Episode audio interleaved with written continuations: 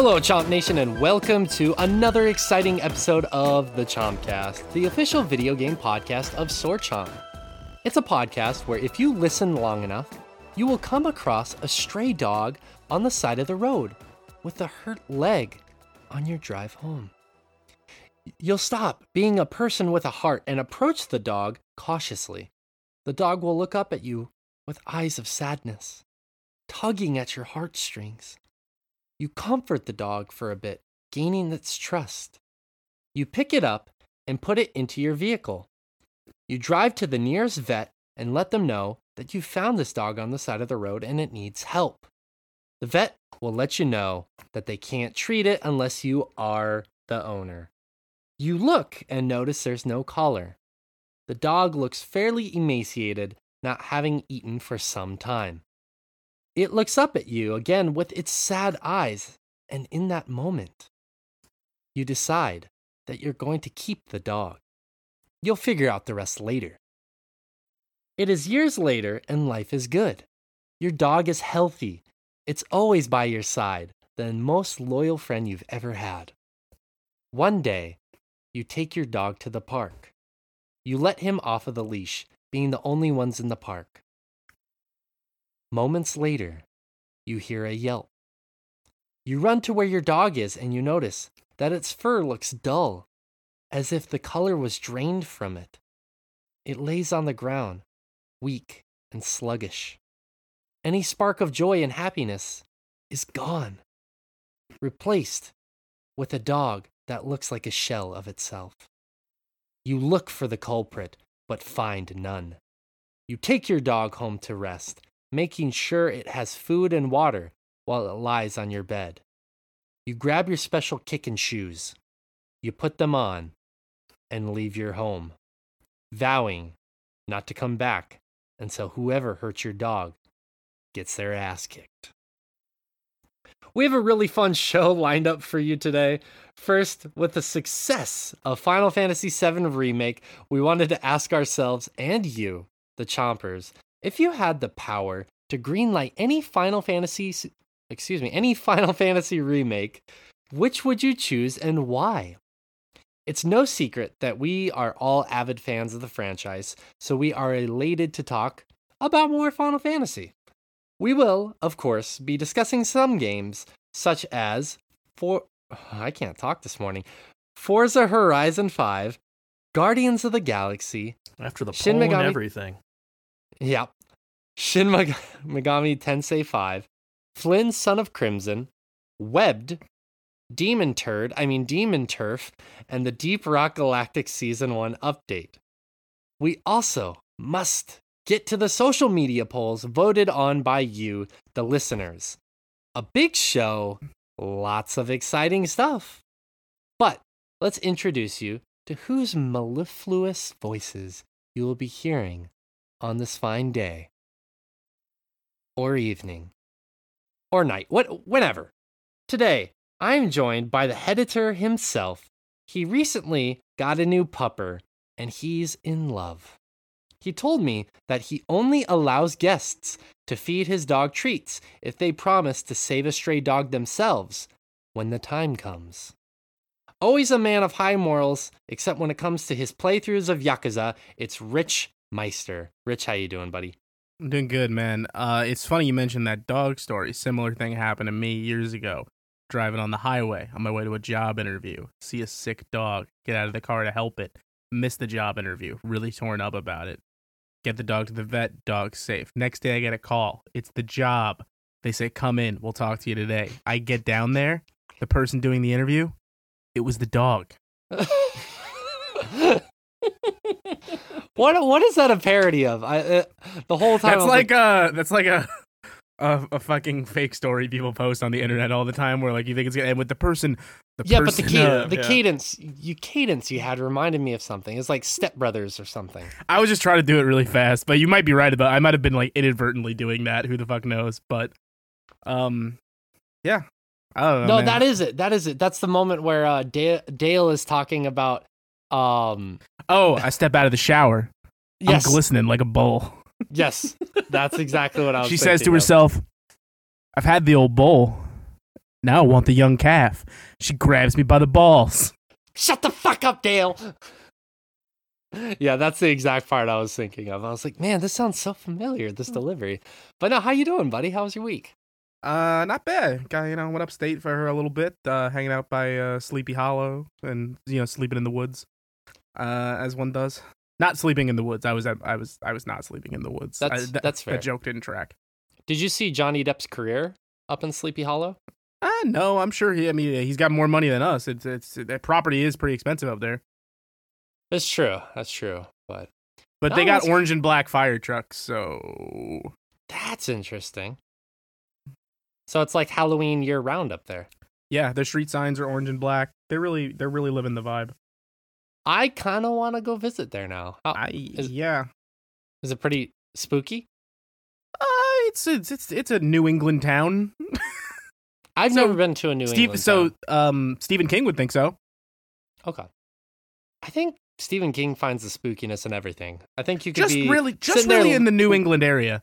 You could literally be eating con- cotton candy, and Stephen King would be like, Yeah, as Beating long as it's in Maine. That's just is that what you said? Is "Cotton candy, Oh. I don't In I think that's where you're aiming. I don't know if that's where you hit. cotton candy." It In- was in- Incontinence the candy. spindles of cotton candy were spun from the web of a spider snatch. Mm. Hence the name cotton candy. Mm. That's true. That's where we get the term. Yep, it's where the word came from. Yes. Well, Rich, I'm glad you're here. I'm glad you survived Sleepy Hollow to be here at a podcast for yet another exciting week. Surely. Surely. Don't call me Shirley. Next, we have a man who surprised me this week with playing a triple A game and actually liking it? What? For those of you haters out there who say he can't love a triple A game, well, now don't you just look silly? Skanking his way into the chat to the tune of trumpets, we have Josh Fowler coming on in. How you doing, buddy? All right. All right. It's been a Can't believe been you came around on Death Stranding like that. I I always liked that. I, I still think that it's kind of a, a shame that uh, that's gotten as much crap as it has. Uh, I, I, I wish I wish there was a way to play that director's cut without the PS5 version. Like I, I wish that was on PC already. That's kind of frustrating. Which is Oh, don't worry. We'll talk about that next week. silly because I could probably upgrade it fairly cheaply because since like I own it on PS4. It's like fifteen dollars. Yeah, something like that. I, I I did it. We'll talk about it next week. Mm. That's yeah, yeah. It's But, I. but since I, own two copies of it, I'd I'd rather upgrade the PC version. yeah, I I will tell you this. I gave that game a lot of unnecessary hate just because I had to hear about it every week. But The story's still really bad. Yes, I mean, yeah, yes, I will admit that. But it it is a beautiful game, and I did like the Mhm. atmosphere that they were building from what little I played. I will admit that. I mean, I'm gonna love anything with Conan in it. So That's that's a good point. I think I'm like I, again. I want to talk about this next week because I have been playing that director's cut, but like. I, I think, um, and I think a lot of people are sort of having the same renaissance of that director's cut, which is like my expectations are totally shattered going in this time. Like I kind of know what it is and can appreciate the parts of it that work a little bit better now. mm-hmm. That's fair. But Josh, how was your week? What'd you do? Anything exciting? um, bunch of stuff around the house. Um, Hmm. trying to get Hot. stuff ready. I've got uh, uh, we lost parts for some furniture and whatnot during the move, and Riveting. uh, we're like, okay, eventually we'll find it in these boxes and whatnot. But uh, I, I I got tired of not being able to find it because it probably got unpacked by somebody who didn't know what they were looking at, and so even though we've been continuing to go through boxes and unpack stuff, Why do you have so many leather straps? As he goes to grab one, I'm kind of bummed that my riveting joke went underappreciated. as It was usual. ignored, is what I'd say. I don't know if it's gonna pick up on the on the audio there. Josh, why are you pulling your dick out on camera? I was No, literally no, going to say, put your dick show. away. Put your dick away. There we go. No, it's, Why are you it's- smacking it against the microphone? Put that big Jesus. brass door knocker away. That thing is huge. Why are you always Mm. showing that off? didn't that answer the question for you?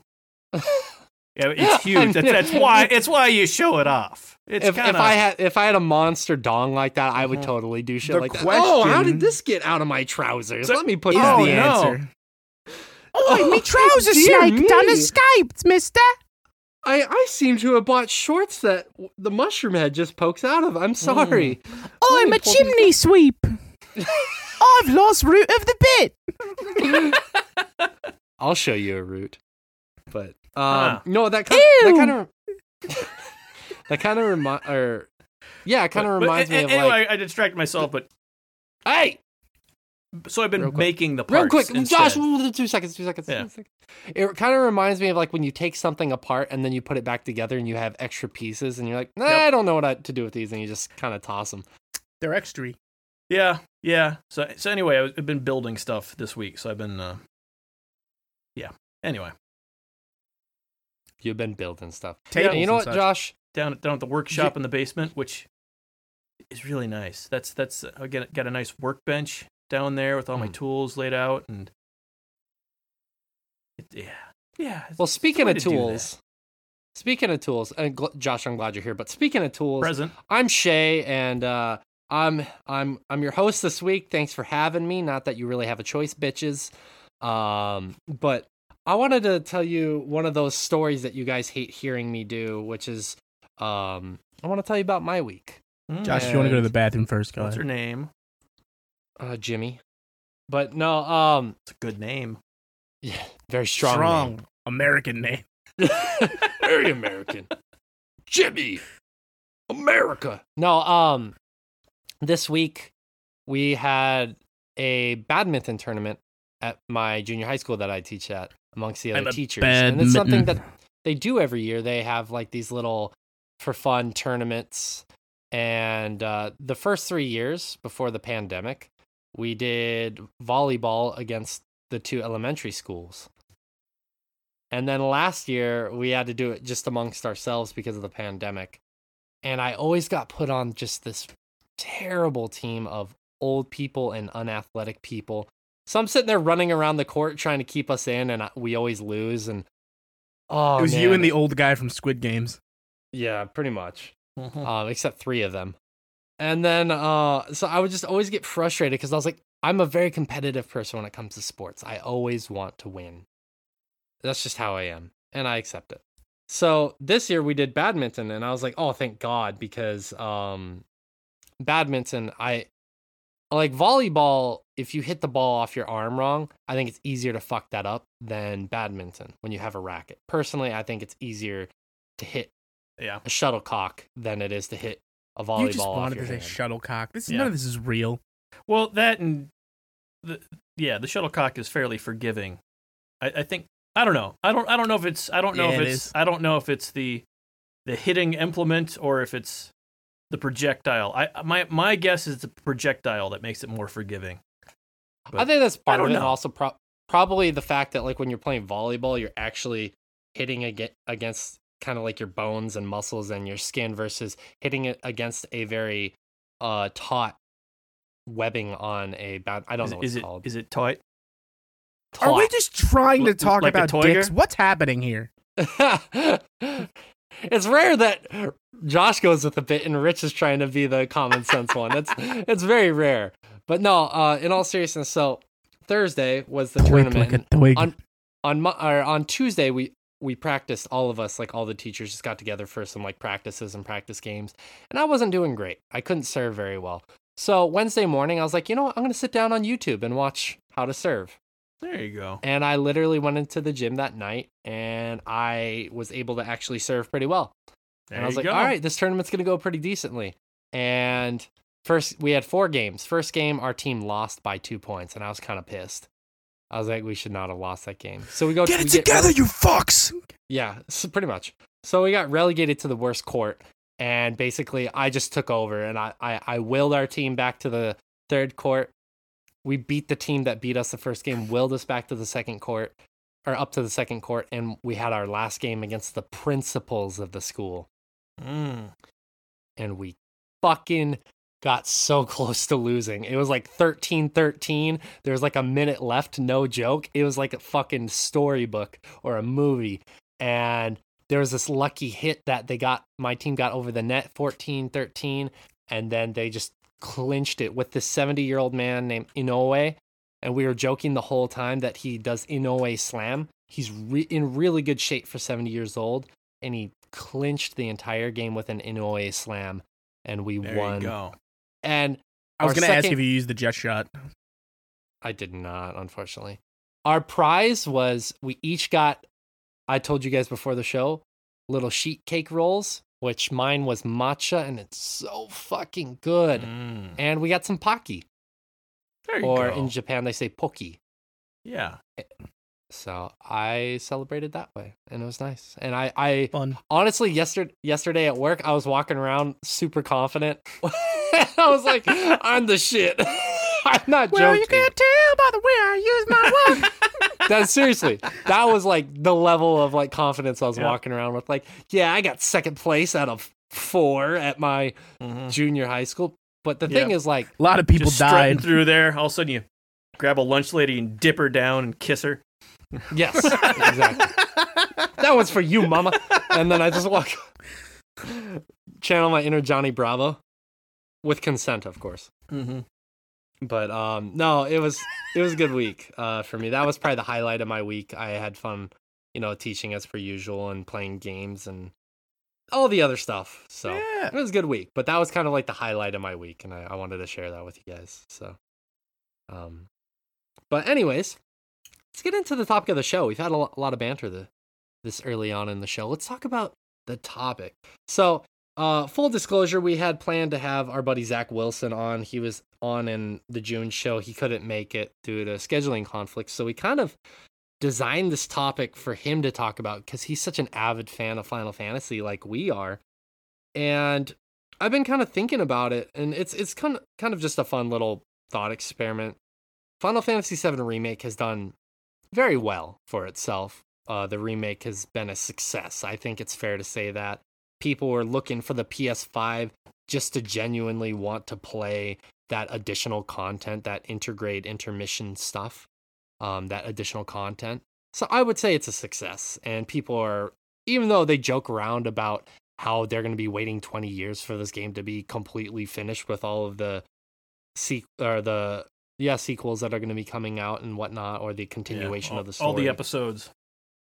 Exactly. I still think it's a success. Episode. Ignis. Mm-hmm. That's right.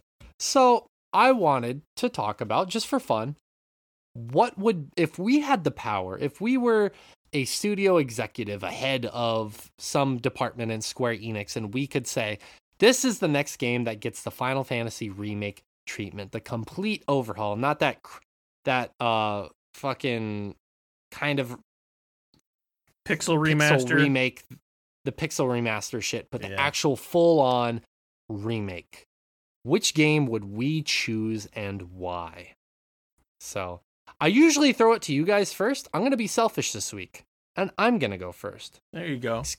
He's all cocky now. He, he won a he won a I- sports I'm a changed man, I'm game telling of you. fucking badminton. Let me Mhm. tell you guys, when you get second place in a badminton tournament and you're diving around like you're 20, because I was diving like crazy just to Mm. keep us in those games, you realize there's a lot of things you can do.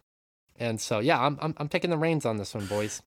Uh, don't let me fall. Don't let me fall. Please catch me if I fall. Um, Just let I him trust go. you guys. But um, no, I would go with Final Fantasy VIII.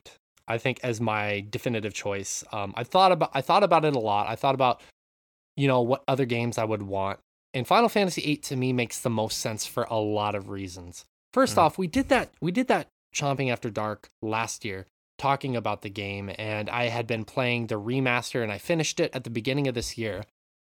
As much as I loved that game as a child, it is a deeply flawed game. And Yeah. a big part of that is because of just the pacing of the story and some of the story beats themselves don't Mhm. quite add up. And if we were to get a remaster treatment, or sorry, remake treatment, similar, not identical, but similar to what Final Fantasy VII has gotten, they could really flesh out a lot of that pacing and those story beats that just didn't add up. I think that, to, to me, that is like the number one reason that I would go with Final Fantasy VIII. But yeah. on top of that, th- that game I think is severely underappreciated because it is a phenomenal game. It, they they tried doing so many creative, unique things with it. The draw system, whether or not it's easily breakable, whether some people they didn't get it right away, is a very unique system. The the card game in that now it's not so unique anymore, but at the time that was such a creative mini game.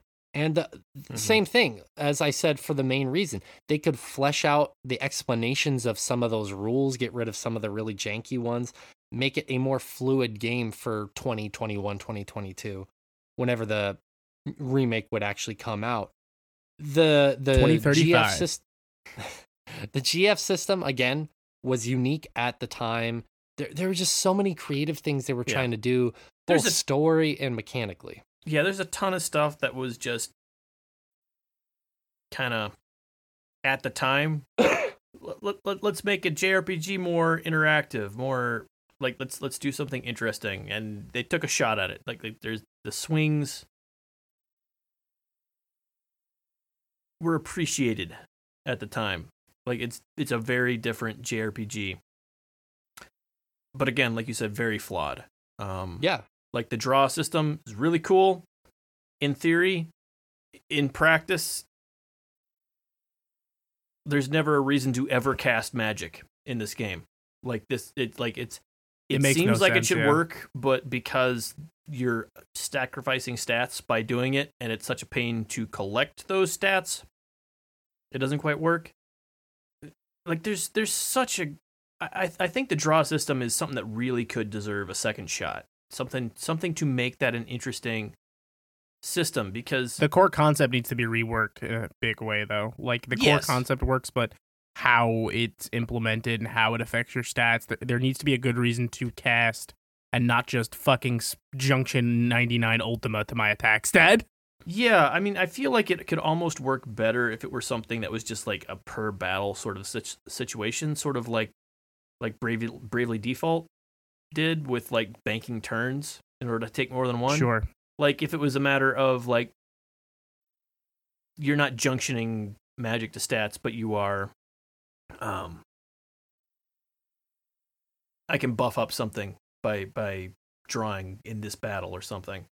Um We'll make the jun- junctioning an action and be like, hey, I can draw on Blizzard from this enemy and junction it to my attack stat to buff it for this battle. yeah, this or battle like, alone. okay, these are. Uh, uh, I know they're gonna be attacking me with Blizzard, so I should probably give myself some frost resist that lasts for Yeah. a turn or two. Like, junction that to your defense or Yeah, ju- dr- or Something draw on fire you have in reserve in reserve and junction that to your attack and make it expendable to be like, all right, they're ice, so I'm going to junction fire to my main attack and then Mhm. just lay into them. Yeah, like I think there are ways to do it better, and and again, kind of like you're saying with the pacing, that game is rushed at the end. Like there's there's a lot that's really great about that game, a lot that I love about it, but the ending is rushed, and they kind of end up dropping the ball, connecting all the threads they'd opened up earlier in the game. and they're interesting threads too. Like, Yeah, I they mean, are. That's, like I wanted so much more on Sorceress Edea and Ultimecia. I mean, yes, they're they're de- they're definitely interesting, but I wanted more. Yeah, like you get to the end, you find out that you're not fighting God in this one, which is unique for a Final Fantasy game. But like, you still end up with like, a, oh, the big bad is still someone you hadn't heard about until very, very recently. And yeah, I feel like there should have been more kind of giving you That story build up felt like it could have been more personal. Yeah, exactly. Like there could have been something to kind of make that twist feel more impactful than it ended up feeling. Um, I also want some backstory on how um, Headmaster Cid landed Edea. I mean, come Right? on. That, Like- that dude's dick's got to be huge. there's something going on there. It's because of the Norg. Because, I mean, uh, I guess The no choices reason ginormous cock. Because That Cid is slinging around that fucking garden, man. Hell, Like, yeah. I'm- I I mean, that's got to be it though. Like he's a pretty, sh- like he's he's a pretty average looking dude, but like I mean, sor- the sorceress, she's you're a, you're she's talking a, a, lot of shit about you know? Robin Williams right here, Rich. Yeah, You but are, like motherfucker. I am, but like I, Robin Williams is a funny guy, and he does give you a magic lamp at one point. So I guess this checks out. hmm Yeah, exactly. Uh, Yeah, I take it I- back. right? I also I don't know exactly how they ever got away with making Cid just fucking Robin Williams in this game. It it seems yeah. Oh, Squall, what's behind you? Oh, Yeah. It it, it yeah. Strange. Good Strange that good morning, garden. Good morning, Balamb Mhm. Garden. I miss Robin Williams so much. We I, all I do. think about him all the time. Yeah. But um, especially in the shower. No, but I Sometimes twice in one night. um, no, I um, I, I just besides those reasons, I think there Respectfully. are so many different things that they could go into with the story. Like Yeah. there's so much more lore there. Like with Final Fantasy VII, there there was a lot of lore, and you get to explore a lot of that. But to me, eight still felt a little bit more hollow. Like it is a big area, and there's a lot you can do, but there's not as much backstory for a lot of these areas that you get with Final Fantasy VII. To give Final Fantasy VIII the remake treatment, you're giving it the opportunity to explore those different areas that they started to touch upon and then they never really completely went anywhere with it or they just didn't have enough resources to do so. We want Yeah. to know more about Moombas. I, I I would want it to be more focused, if anything. I feel like there's so many weird tangents that just kind of don't make sense. I feel like Squall and Rinoa's relationship makes almost no fucking sense and needs to be like reworked from the ground up It- I- because he's just a dismissive prick. I think the major issue with that is that they told it like it was a love triangle, but it's not. But some one of those people was completely disinterested for a while. Exactly. It's not so much a love triangle as she used to date the bad guy, is what it ended up being, but they still try to tell it as if it was a love triangle, and so it just ends up not And- quite working. That's not even my least favorite part of the love triangle, and I've said this to you guys before. We talked about this a lot when we did that spoiler cast for it. Like, I watch Rinoa like chase after Squall in the back half of that game, and I'm like, why do you like this guy? He sucks. So Well, you've been I- playing the same game I have, haven't you, Rinoa? I think that's kind of indicative, and we talked about this again on that show. So, like, if you want to hear us go in a lot more detail, check out that Chomping After Dark where we deep dive into Final Fantasy VIII. It's, I think it's probably one of our strongest episodes we've ever done. that was so much um, longer than we intended. It was, it was a fun absolutely, conversation, bec- though. Just because we were so passionate about the game, and there's so much to talk about with this game. But, um, I think that the reason why that was written the way it was is because that comes from a different era where Negging was honest- still working. honestly, I think that women were.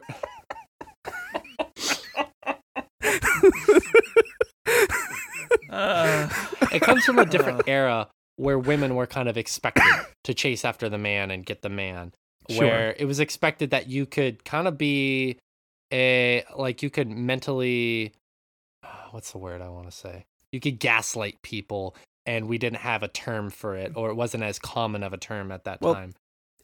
Where you could mentally and emotionally abuse people because that's kind of what Squall it- does a little bit. well, like, I mean, if we're being honest with ourselves, Here's he the thing. mentally and emotionally abuses Rinoa a little bit until he's like, okay, now I'm ready to not be a dick anymore. Well, well, here's the thing. Like, I, I get what you're saying, but also, like, my bigger problem with it is, like, you go, yeah, it's like this dated concept of like how a woman should pine after a man or whatever. But up until the point she decides to be completely infatuated, everything about her as a character is so much more independent and more smartly written than that. yeah. that too. That's a good point as well. Yeah, yeah. Like early on, she's one of probably the best character in the game by by a decent decent bit there. Um, yeah, they really re- like thinking back retroactively. They really relegate her to the damsel in distress route. And she has her As own game goes on, yeah. motivations. Like she she has some of the biggest motivations. She's the one who should be all in on this from the go, and then all of a sudden she she all she cares about is Squall. Be like, that was never who you were. I, I mean, it's so her- her- weird too because like she's in charge early on, and then like that's what I you was get a gonna say. little Her- further on, and we're like, oh no, I was just doing this because I have daddy issues. Will you be my boyfriend? And you're like, Her- the her most- fuck? her most interesting bit is like the Timber Owls segment. I, I Yeah. love that just because you have this incredibly independent woman and you have this woman with her own motivations or just character even with their own motivations and desires but especially woman. For me i, I love that.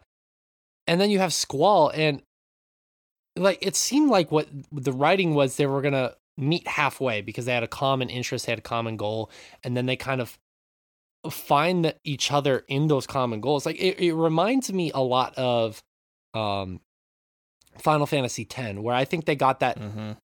that in-game romance down so well. It's a lot regardless of how you feel about Tidus or Yeah. Reno- or not Rinoa. But you get why um, they like each other, Yuna and Tidus. exactly. And the thing is, like, they're both characters who are very much driven by their own goals. It happens to be that their goals are are a lot of similar, Are goals bring them to lining up for the moment, yeah. and they they meet in the middle and i think that that romance nailed it. So like with final fantasy VIII, being able to redo that they could fix a lot of those pacing issues those story issues. They could fix some of the mechanic issues like the draw system.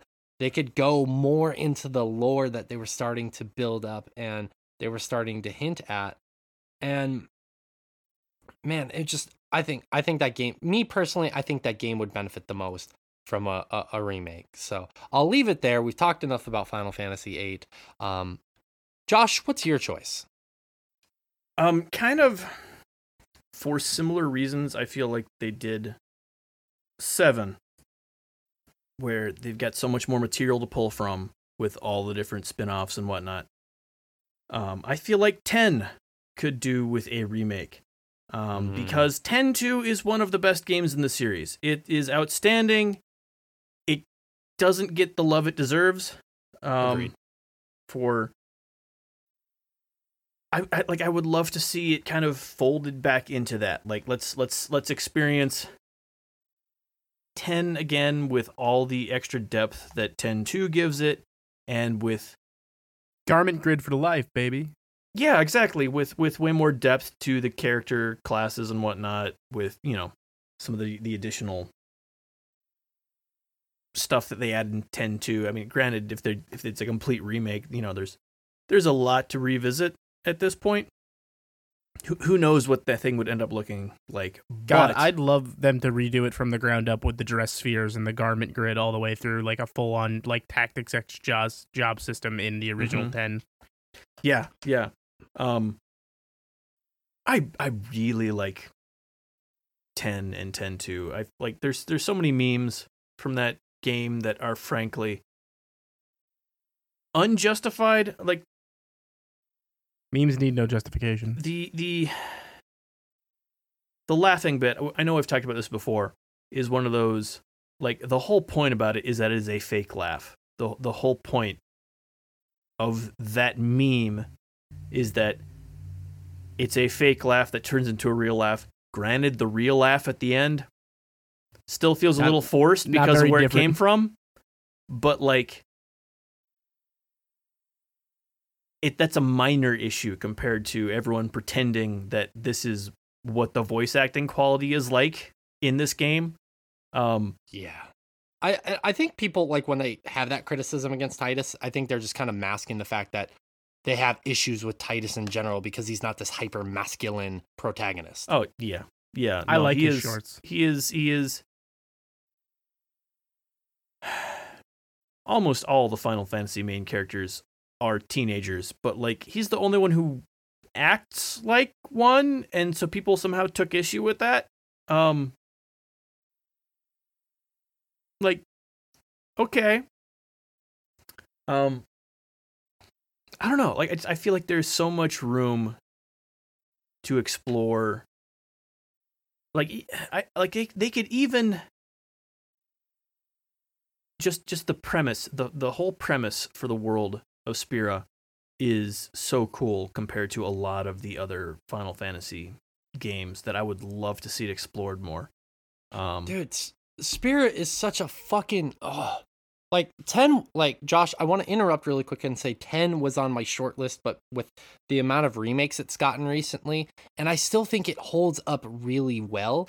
Obviously, Yeah. your points about them introducing some of the 10-2 stuff to make that even more immersive and enjoyable, I agree with. But fucking just the land of Spira, even though a lot of those areas are very corridor esque or they, they're Yeah. just like walking hallways, still look fucking good, even with just a simple remaster. Like on the PS4, they still look so good. Mhm. And that, that Yeah, no, that area- was- that whole that whole world is phenomenal. It's just, dynamic of those cities is, is really cool like Yeah. especially as you're going from place to place and seeing like you know starting in small places like Besaid and then going to big the big port city at Luca and everything's like that world that's a strong world Yeah, absolutely, absolutely. I, I feel like the only things that were a little weak at the time were, like you said, just because they were trying to get the most out of a new console that they could. It's pretty corridory. Like there's an awful lot of corners cut in order to make things work because they linear. wanted to look as impressive as possible, and no one knew knew how to use the hardware yet. Where some of those big cities didn't feel big enough. Um, at times. Like they're they're big in comparison, but there's definitely room to make them feel a lot like larger yeah cities. Um, yeah. I, yeah, like, mean, I- like- yeah, you, you you- you compare that to like my choice Final Fantasy VIII, which feels very empty in a lot of areas where you're just walking to walk to the next area, or you're just flying or riding a chocobo just to go through all this empty space. I gotta be honest, I prefer like looking back. I prefer the kind of leaving me wanting more nature of the hallways of Final Fantasy X versus just walking to walk in Final Fantasy VIII just for scope. You know, eight was that's just my personal take on that. yeah. I, I prefer leaving me wanting more and like all these cities could be bigger. I prefer that, but yeah, eight eight was a Sure. weird one because the they didn't know whether they wanted a world map or not in that game. Um, and there's an awful lot of traveling in that game that's not tied to the world map, and it ends up making you feel disconnected from that world, which is unfortunate because they're trying to tell a big political thing. You should kind of know the map, know know where the players are. Um, and that doesn't come across the way they intend to, because half the time you travel, it's by train or by cutscene, and you don't end up feeling like you're understanding your place as much. And eight, the eight first is- half of that game feels more linear Mhm. until they're like here's the here's the garden here's the airship yeah, um go wherever you want Yeah, and I would have been fine with one or the other, but I kind of feel like they're trying to split the difference. Like, oh, we have to have a world map in here, and like it pops up. You you you can travel the whole thing for a little stint, and then it's over. Um. Yeah, yeah, like sort of eight, and then again ten. It felt like they didn't know what to do, and you know, again with ten, they just scrapped it, but still kind of gave you an overworld map. Like, no, here, here, it's, it's there's totally a thing, and you just pick where you're going. And then from that point on, they're like, no, no, we're just, we're just, we're done with this we don't idea. we don't need that yeah Yeah. Whereas, again, I feel like seven, you have a real strong sense of place exploring that world. Nine is probably one of the best world maps in the series, um, because they went back and looked at what made the world map work so well. well also Um, the idea of and uh, i'm not gonna blow my load here because uh um anyway uh the I we know riches. Um like yeah the sense of cohesion of like that game requires you to know where the continents are like going Yep. to another continent is a big deal in that game yes, yes. Yeah no, I, I don't I don't disagree with you at all, and I think ten is a phenomenal choice. I think that one's been one of the more accessible Final Fantasies, which is why I kind of kept it off on my list. But that being said, I would totally love them just making what I consider is a masterpiece of a game even better than it already is. Yeah, To be honest, yeah, with you. I can I consider ten one of the, in my opinion, one of the top ten greatest games ever made.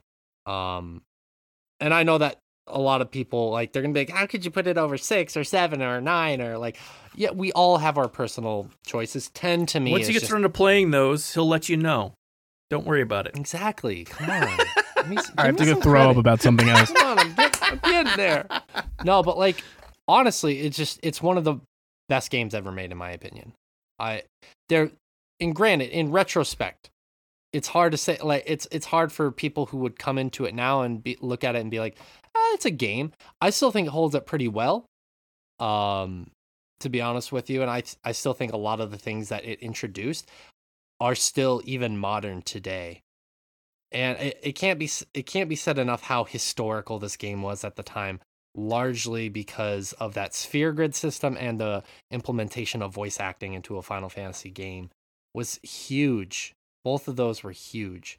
Um, Mhm. They've influenced obviously so many other things, but yeah, 10, 10 is a phenomenal choice. That's all I'm trying to say. I agree, Josh.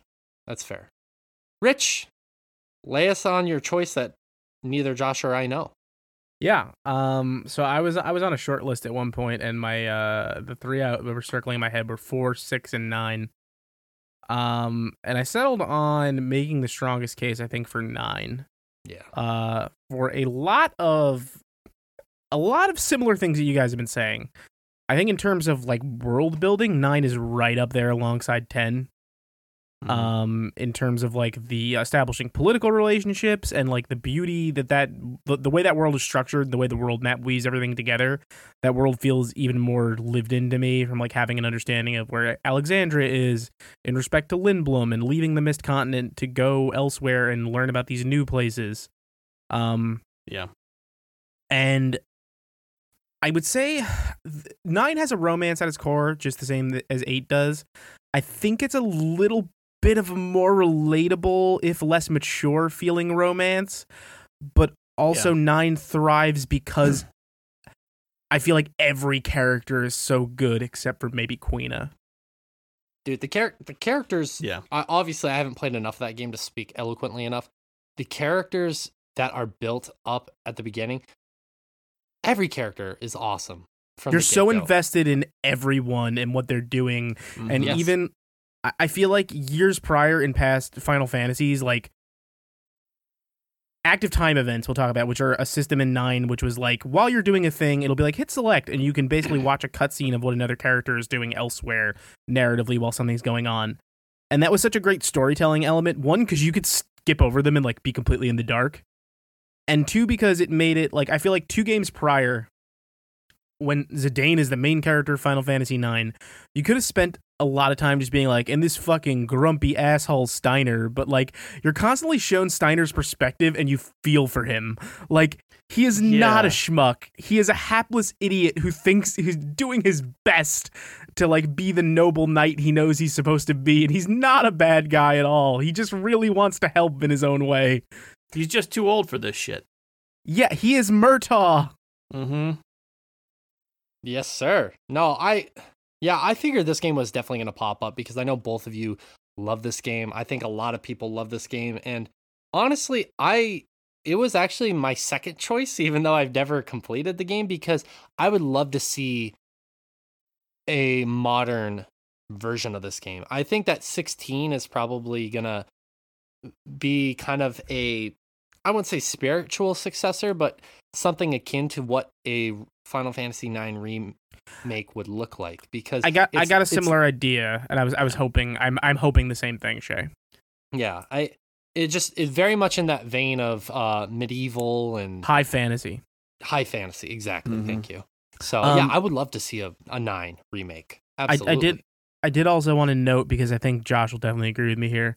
I do think we mentioned the whole romance angle. I think nine is home to one of my favorite Final Fantasy romances, and it's not Zidane and Garnet. It's Freya and Sir Fratley. Ooh, it's tough. There's some good ones. Like I really like. Hmm, that's really good. I I really like Steiner and Beatrix too. That's also that was I was thinking that Yeah. as well. That's that's a really good one as well. Yeah. Yeah. It's it's hard to pick just one game, isn't it? And in my own like- head canon, Amarant and Zidane. right. My my favorite romance is Shiva and Ifrit. Vivi and Steiner's sword. Ew. But I mean, it's it's really hard to pick just one of these that oh, could Oh, yeah. get the remake treatment because of course we want to see them all get the remake treatment. We all want to see the whale from four in 3D. Yeah. Yeah. A couple of them. Oddly enough, like we, we we've been talking about seven, three already got a remake with the the 3DS version. Not a fan. Was it 3DS or was it DS? It was it was DS. DS. Goodness, that's been ages. But but the DS version that they they they remade, which made it a whole lot easier to get through. Um. Yeah, Yeah. yeah. There's a whole lot of room in the early ones. Um. To go back through them, like one doesn't have a story because it's kind of meant to be a six- random. Are the best candidates from the early ones. Yeah, yeah, I think so too. Um, like one is basically just a random D and D campaign. You pick your classes, you you go do You your main chaos. quest, and that's about it. Um, and then two, they finally decided, oh hey, let's let's make this actually a, a narrative with named characters and stuff. And Um, beavers. Exactly. There's like there's I don't know. I kind I went with the ones that I did just because I felt like they were the ones that left the most room to re-explore the material.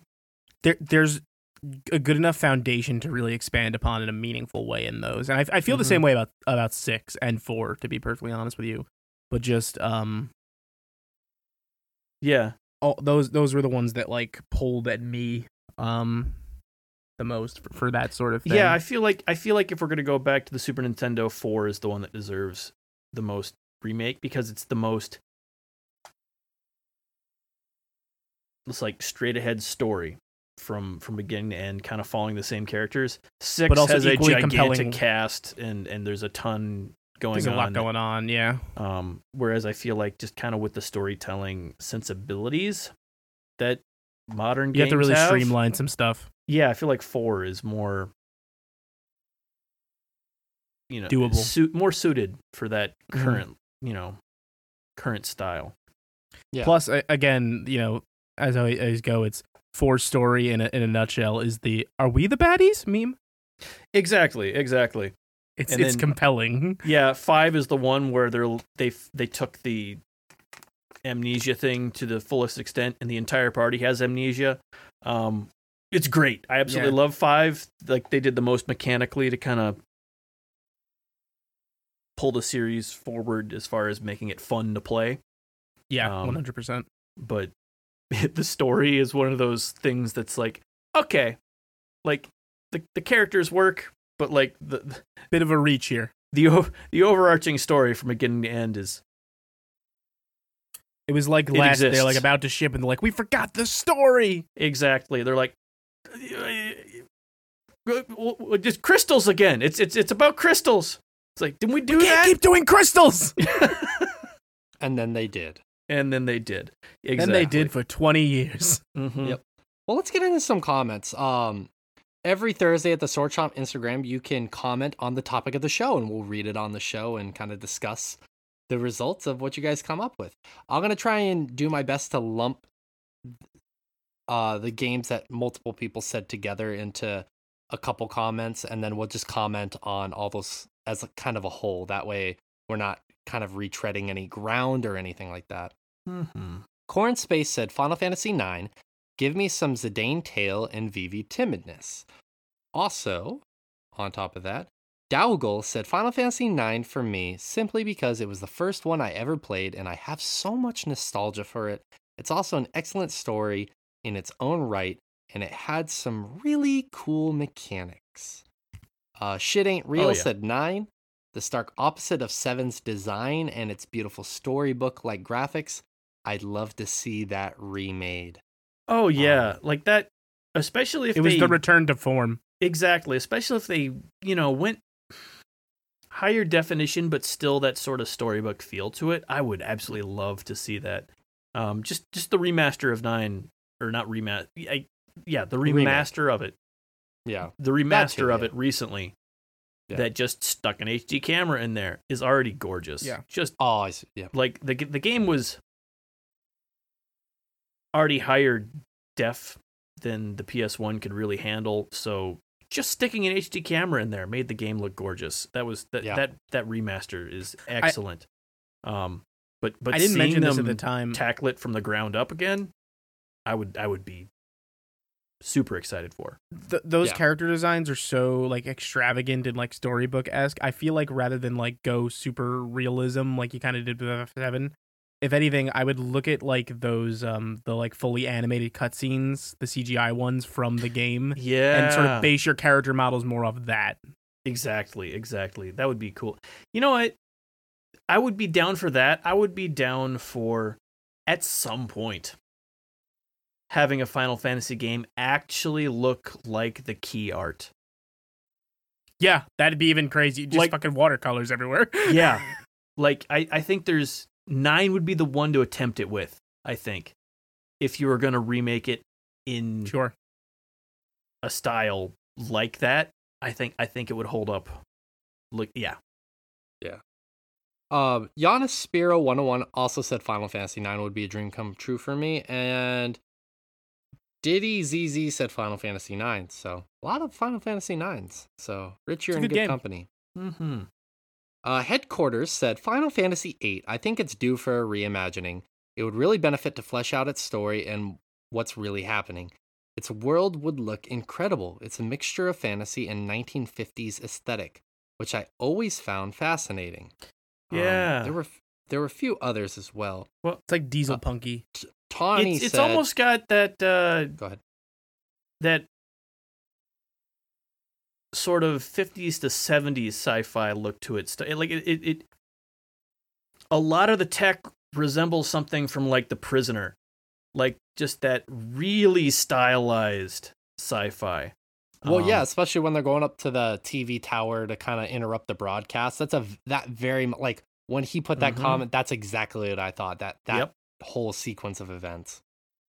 yeah. Sure. Tawny S said Final Fantasy VIII. It's the most flawed. It has the weird story beats. You could do so much to actually improve the er, on the original game. Four, five, six, nine are perfect games with a perfect art style. Don't need to remake them. Just make them a- Yeah. available always. But yeah, exactly. Um, like that's kind of what I was uh, saying with the 9 remaster. Like the game was already absolutely gorgeous and just I- I've mentioned this before how uh, like my my perfect remasters when they're doing that is just stick an HD camera in there and let us see the original textures just you know with a little more detail. Um, Yeah. I just I really appreciate that like seeing the artistry that went into the original um the original product. Now Yeah, they said I mean, eight was the most flawed. I'm assuming they've never played twelve. Then Arms dealer dot P, as in P E E E, said absolutely eight. Um, Edo the Spaghetto said, "While nine is my favorite, and I would love to see it remain awesome name remade. I think eight would probably do better." Diego Concilio said eight. XX Nat Natchi said FF8 because it's my favorite. Can't argue with that. And this is one that's going to kind of cross over. Messi Valoni, good friend of ours, said six or eight, I think. I would love to see Ultimecia's castle updated to this day and the new Yeah. time compressed time. But then again, it as a wild card outside of Square products, still voting secretly for Legend of Dragoon 2, which uh Messi Valoni, you and I are in the same boat. I want that Legend of Dragoon remake stat. But um those are the eight comments, Final Fantasy 8 comments, and we talked a lot about that. So uh Final Yeah. Fantasy 6 comments. Underpowered said, give me a 2.5 HD Final Fantasy VI, please, and thank you. yeah, I'd take What- that. Yeah, it's kind of it's kind of in that style Mhm. of Octopath Traveler at that point. yeah, that's, that's kind of what I was thinking. Yeah, that six. Like I, I mentioned a lot about how, what f- nine got right with the world map. Six, six is the other standout as far as world maps go. Uh, Yeah. Six, six and nine are where they understood how to tell a story with the setting the best. Um, Mm, right. and and they're just absolutely outstanding um, Mm. at getting across the full stakes of like the worldwide the world wars that are going on at the time. Well- um, It's funny you say that, Josh, because I think it's uh, with six, like they had been doing those maps at this point long enough to be like, we get it. And I think it took them until nine to really get the 3D maps. Like, I mhm. always think back to Kuja's hidden palace in nine of like wandering through this desert and being like, where the fuck am I supposed to be? And like that's just pure environmental storytelling Yeah. for you to finally stumble into the entrance to Kuja's palace. Hmm. Mm-hmm. Um, Henry Casanova said Final Fantasy VI for sure. It's the best in the whole series. Tizzy Lizzy said Final Fantasy VI for the nostalgia and options. The new Dead said Chrono Trigger or Final Fantasy VI. Both good picks. Mm-hmm. The nice little plug for Chrono Trigger in there. Can't argue with that. And then Strange AFC said six feels like the obvious answer. Not only that, I'd put it on consoles. Cough. Final Fantasy. Cough. Put Pixel remasters on consoles. Cough. Cough. Yeah. Yeah. Still That'd seems honestly, insane. honestly, I'm still of the mind that I mean, the consoles part. There's there's no good way around, but like the best way to play those old games is still emulator. Unfortunately, um, even with the pixel remasters, um, not if which, you have which doesn't doesn't really help you for the whole console thing. But uh, Hmm. yeah, Yeah. Eh, that's fair. That's fair. We have a few more comments, and they're just random one off comments. Uh, Abe3002 said, I'm honestly surprised I'm, I'm not seeing anyone mention Final Fantasy 1, 2, or 3, as they are games that a lot have either never played or remember and are Yeah. ideal for a remake taking into account the age of the games.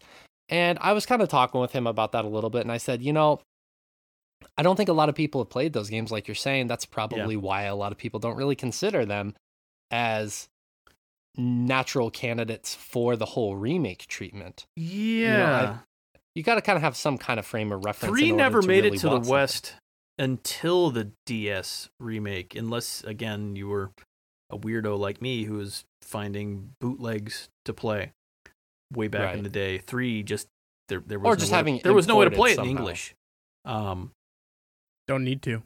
um, actually, like I'm I I can agree with one because I'd be curious to see like just in in like, whether it's one or not because there's nothing to really remake. The idea of well, now that I'm saying this, I'm realizing that one is just Final Fantasy 14. The the idea of having a world for you to just make Yeah. your own fucking character in and and have your own adventure. That's that's Well, I 14. don't think that's now that I've necessarily said true. that, I don't think um, that's necessarily true because 14 has a story and. I think it's one of the best Yes. Final Fantasy stories ever. Well, yeah, yeah, but but still, the idea of your character is not like a, a you know a big named part of this who has their character Sure. arc and everything. Um, but but I I would be interesting. I would be interested to see how they handle that sort of. Well, we're just gonna make a D and D campaign idea these days. What what what would they do with that as a concept? Um, which is kind of what one was. Like, let's just give you a D and D setting make your party and go through it. What what would that Well- look like these days? I, I have a question for you guys. That that Final Fantasy's Origins game is supposed to be based off of the very first game, correct? Am I correct? takes that? place before it. Yes, it's it's based off the loose lore of the whole chaos thing. Yeah, I, I mean, like that's that's kind of a cool thing. I know a lot of people have their mixed feelings about it, and understandably so. But that's, I mean, that's uh, maybe as close as you're gonna get to a Final Fantasy It one might be. remake. It might. yeah, I think you're right. Yeah, I like. I don't see them. Well, I don't know. Like, I, I feel like in the last decade, the idea of a mainstream just a fucking D&D campaign has become a much more safe Palatable? bet than it ever would have been previously. I mean with things like all the different campaigns you can watch online, like all the all the different just streamed campaigns uh f- from those to stuff like Disco Elysium being just one of the best games ever. And it's essentially set up like here's your D&D character. We've kind of it's a character I rolled for you but go go play go go play a campaign.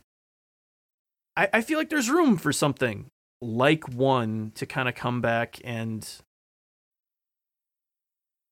I don't know like I, I I can see them it's not what Final Fantasy has been in ages but I could see them taking another stab at that given the current Hmm. climate.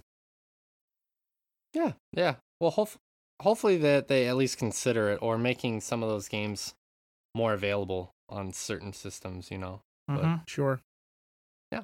Uh, f- few more comments that we have here. Um, Rich appreciated this comment.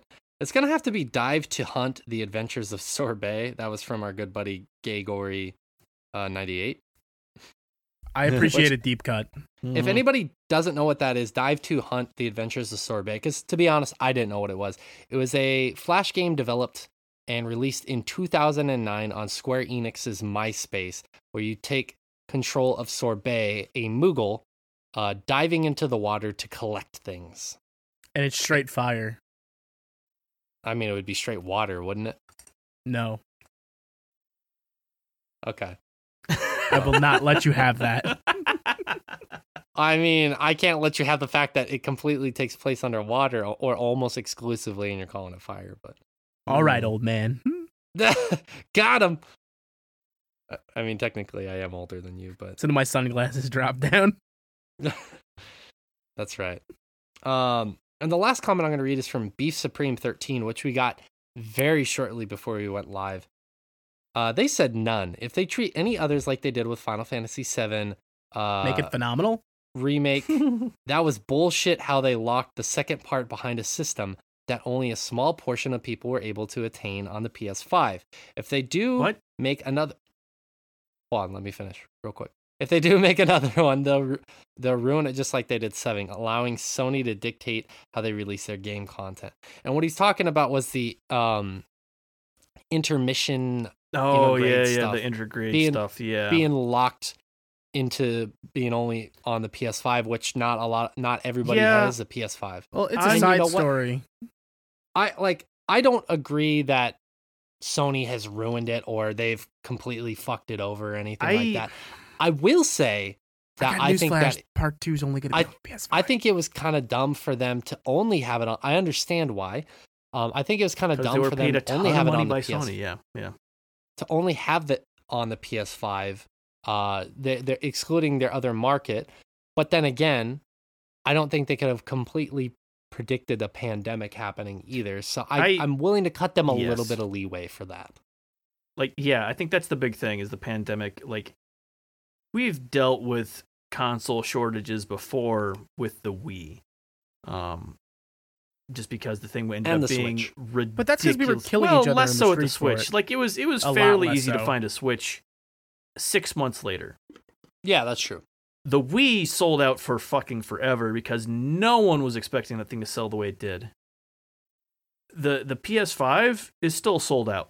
Not because the demand is there, but because the supply chains are so royally fucked right now. Yeah, Um, around the world. Like I I have just gotten notices that my Steam Deck and my Playdate are Play both pushed are back. Um, The, both the of them are play date is not because of supply concerns. It's because they're they're not confident in the current battery life and are redesigning parts Well, of it. Y- yes and no. The the first batch got pushed back because they resolved that, but also that pushed everything else back because back of the supply further, yeah. because of the supply chain. Like Yes. um I don't know. I, I'm I'm in I'm in one of the first groups, so I only got pushed back. I'm in back. like group three, I think. yeah, I I only got pushed back a couple months, but the groups after that kind of looked like they may end up being what, what was group three like mid middle Uh, to 2020 or is that are you into It's 2020? 2022. It's 2022. or, sorry 2022 um anyway yeah like I, I should be getting mine march with that first batch but yeah like it's every everything is fucked it's it's almost like capitalism was doomed to making life worse for all of us Did but, Monopoly teach you anything? but you know that doesn't matter because if you win you win And you keep slowly winning while everyone fails around you. um what were we talking about The fall of America. Video games. No, we're talking Sorry. about the Sorry, the no, I was I was just thinking I was just thinking about how you know Basically, capitalism makes commenter was sense in, in in in the medical basically system that because that guy know, was saying Final Fantasy VII remake. He the way that's been released, he doesn't want that to kind of happen with any other remake. Which, uh, you know, I think yeah Uh, I think I think my biggest issue here is a lot of there's a lot of criticism, and I think a lot of unfair criticism. How people said it's only a part of a game, or how people. There's been a lot of criticism about this game, and I think it's really unfounded. You know, like there are parts about the remake that I don't like. I vehemently just detest. You know, like I fucking hate Roche, and I know that And it's you're silly wrong. to dis. I know, we know. I know it's silly to dislike a character that much. I didn't like the the black spirits that they introduced in the game. I understand their purpose. I They're really called just didn't like Dementors. that. And they they completely just ruin the pacing of that game time and time again. Um, I mean, they do. They do because you know where the game's supposed to be going, but the game's not actually going there. And frankly, they wasted time with that shit where they should have just Shit or been get off the pot. Exactly. Like they should have just been more upfront with like 10 hours in, you're like, "Oh, oh something's getting fucked with the timeline." That's Yes. it. The the game's new now and then just I'm not not instead the- of trying to make it a twist that eventually comes around by the end, it just it ends up being feeling slow. Right. And the, the thing there, I agree with you. The thing is, I, I don't like those things, but also we don't have the rest of the story. And so, I mean, I, I judge it simply in, in the context of it being the game. Like Yeah. in the game, that wasn't my favorite choice. There are some pretty weird choices, such as that or the roach thing. There are a few other small, minor things I don't necessarily enjoy as much about the game. But to judge everything that's going to subsequently come out as a whole, I think it's a little bit unfair. You know, and I'm not saying this this commenter is being unfair or anything like that. Sounds yes, like that's what you're th- saying. this the the way this game dropped and everything on top of that, or not this game, but the additional content for this game dropped on top of everything else doesn't quite sit well. But who's to say it's not going to be better going forward? You know, I mean, yes, they they've had a few small missteps with this game.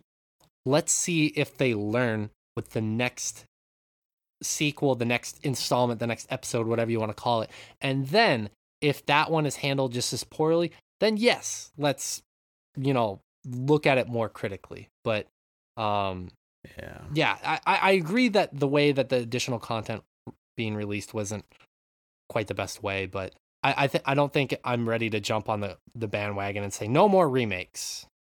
So that's just how I feel. Sure.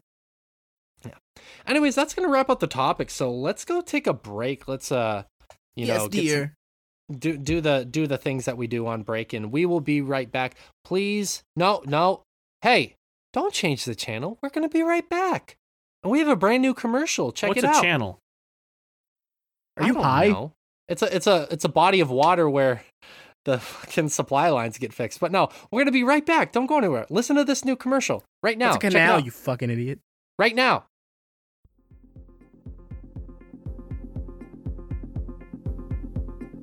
Hey Rich, guess what? What? Did you hear about that brand new game we're making? Oh, you mean poo poo shit diaper? That's right, Poo Poo Shit Diaper, the brand new racing game from Sword Chomp. You sit on your diaper, and the shit streaks carry you around the course. Yeah, it gives a whole new meaning to the term skid marks. Skid marks, streaks, and more with our brand new game, Rich. I'm so excited about it. What are some of the playable characters? Um, there's obviously the titular character of Poo Poo, and then his cousin Shit Diaper. I love playing as Lactin X, the mysterious driver. You can also play as Josh. That's the shittiest one of them all. Yeah, people have said that. Steam, GOG, Epic, RedTube, anywhere you play video games, Poo Poo Shit Diaper will be ready and available for you. $9.99 for Poo Poo Shit Diaper. Buy it next week. Available exclusively on Sega Genesis.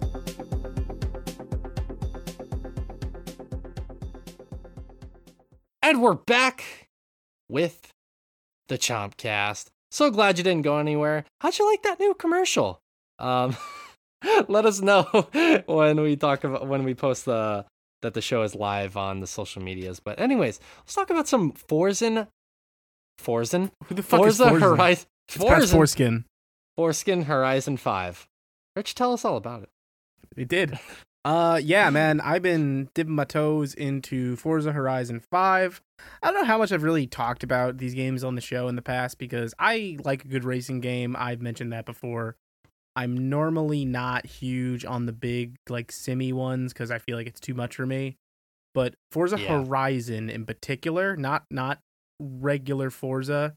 Regular Forza is too much for me. And it's I- I very simmy, yeah. I, it's simmy and it's boring. I think it's like race a real car around this track three times, whereas Horizon is like you're in Mexico. You want to drive a Ford Escape through a volcano? And I'm like, yeah, I do. Um, and the, honestly, there's not a lot new here. It is the thing you expect it is. It's pretty as fuck. It runs amazingly on my PC. That wasn't an exaggeration. This game literally starts off with you dropping out of a plane in a 2021 Ford Escape and driving it through a volcano. Um, That sounds awesome. the Mexico map is really cool. You're it's it's chill. It's a podcast game. It's a listen to whatever music you want game. Drive around the map, you do different drive to an event, just try different stuff and it's all fun. It all looks good. Um it's just it's the kind of thing I was looking for right now and it is there is like that huge simi element of it if you want to go there, but it's also having fun with it in ways that I don't think are just drive six laps in a circle and it, doesn't this car respond like realistically like yeah that's all cool but i just kind of want to drive through jungles and do cool jumps Yeah. What's the purpose? Is it like just to complete objectives in the game, or is there like a greater Well, purpose to everything? forza doing? horizon has like a, a, a through plot line i don't know how much regular forza does but the whole point of like the framing of forza horizon is there's this big racing event called the horizon festival that goes to different countries every year which is why the map changes every time and you're playing as a consistent character participating in these events. Um and this year is mexico and the map is fucking awesome. You're constantly unlocking new cars and trying out different types. Um i want to point this out because i feel it's important to talk about this every time a new forza game comes out my favorite thing in the world is the car auctioning system where you go on and use the credits you earn in game to buy new cars and when you buy a new car it recommends a custom paint job for you forza is the most like you know g rated like here you go everybody enjoy Ah. this no matter what car you buy in this game the first recommended paint job will be the pornhub logo you know, I saw you post about that on Twitter. I completely unrelated. I had a junior high school student. Uh, he's a special needs student. Uh, I was eating lunch in his classroom, and he turns around after we're done and he looks at me. He's like, "Shay, do you know Pornhub?" And I was like, "What?" Out of nowhere. Never had a student. no i use redtube idiot I use That- foreskinhunters.com. No, but I was like, what? And he's like, do you watch Pornhub? I was like, I was like, don't talk to me about that. I was like, no. I was like, and I was It's like telling I him paid some of for this in my porn scrub. i use Get reality good. kings idiot Yeah. Bang Bros. But um Bang Bros. Yeah. Anyway, sorry. Back to cars and but yeah um i've It's about family, Shay. it, it is about family um this is actually funny, the most funny fun bring that up. Uh The sneak most- preview of the uh, polls. This this is the most fun Forza anecdote I could give actually because I, I'm pretty sure the Horizon games and normal Forza have been doing this for years at this point, but it's one of my favorite things I love. Um, is when you were doing race events like offline, it populates the races like their other racer names with your your friends list. So it's pulling from my Xbox friends list. And if Morgan keeps fucking cutting me off in these races, I'm going to message him privately like it's his fault. Dirty dickhead. Fucking Morgan. But yeah, I mean, there's there's not a whole Always lot finding new- a way to make troubles for us even when he's not here anymore. that bastard. That Um, bastard. But uh, I mean, I don't think there's a whole lot to discuss solely because there's not a lot new here. It is more of that, but like I feel like sometimes you could say that and it's a bad thing, but in this case, it's exactly what you want. It Hmm. is more of the same, but it's prettier. Um, some of the map interface stuff is probably a little bit better. There's a lot of overwhelming stat stuff going on that I never pay too close attention to in these games because I just want to race the truck through the jungle. Fair enough. Well, there you go. Forza Horizon 5. Fun game. Beautiful game. Check it out. All right, next, the boys are going to talk about a little known game that just recently dropped called Guardians of the Galaxy. And I was really surprised to hear, to be honest with you, Josh talking about it this week and him talking about it so highly, to be honest with you. But then again, I think Guardians of the Galaxy is probably and, Josh, Josh knows a lot about comics and probably not at Rich's level and stuff like that, but I think Guardians of the Galaxy is probably the best gateway for most people getting into the Marvel universe in general. So, um, Which is an insane sentence. maybe. But anyways, yeah, you guys, I'll, I'll give you guys the floor. I mean, I I talked about this ad nauseum last time. I my review is up. I fucking adore this game. Josh, what are your thoughts? Let's compare notes. Um, my thoughts are that the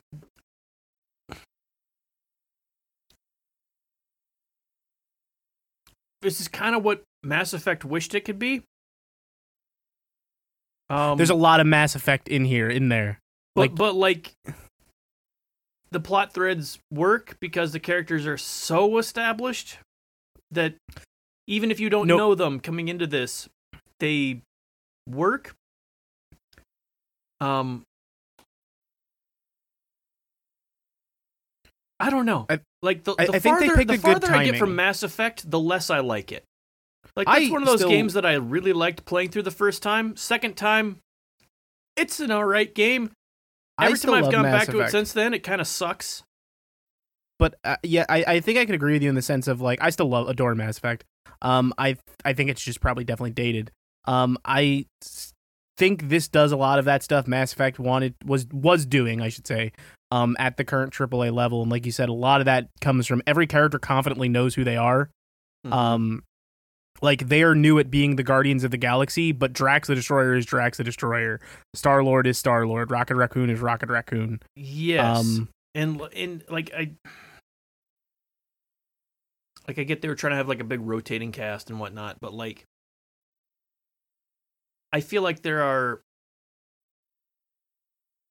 I don't. I don't want this to be completely a comparison Mass Effect to Guardians of the Galaxy, but I feel like they had about as many strong characters from one to the next. But then there were also all the other characters in Mass Effect. That kind of did. it Whereas everybody here kind of everybody here is pulling their weight. yeah, everyone everyone's firing all on all, firing on all cylinders. It's, Even it's- that space llama. exactly. Um, Oh, can we can we light spoiler there, Josh? I gotta ask you a question. Did you jettison? You you did you kept the llama, right? I kept the llama. oh, thank fucking god! I just needed to know you weren't a monster. Yeah, yeah. Um, yeah. I'm just I'm I'm really en- I'm really enjoying it. Um, there is a a feeling of like all Marvel properties at this point, there are just nauseating levels of references on varying levels of you'll get this. I'm Uh, still enough of a nerd to love every single one of them. Like, yeah, I want to read this this data entry about Darkhawk. Yeah. Uh, you don't need to know any of that for it to work, though. Like, I feel like this game is doing a very good job of. This is a decent enough onboarding point, even Because if it you've just not, never watched the movies, never never done anything with the property before. It it gets across the characters in a way that is fairly holistic. Um, Well, I think that the main thing it does a good job with is like that referential thing you're talking about there, Josh, is when you're reading like a codex entry about Richard Ryder, even if you have no idea who Richard Ryder is, all you get the sense of like, okay, this is like he's a space cop in this universe, and I'm probably never even going to see this guy in this game, but here's some information about him because maybe he'll be important in a sequel or something. and and also because of the way the writing is in this game there's a lot of kind of not internal dialogue but like the main character like P- peter talks to himself a lot while shit's happening um and a lot of times those references will show up and he'll have no clue who they are which i think makes it work better um Mhm. for for a very deep cut reference to show up and the main character be like who the fuck's that guy um like, why should this guy matter? Yeah. yeah and they have they have a lot of fun with that later on, which I'm excited for you to get to. Um, there, there's a performance I actually wanted to talk to you about because one, I, I talked previously about how much I love the voice actor doing Drax in this Oh, and how yeah. great I think he is.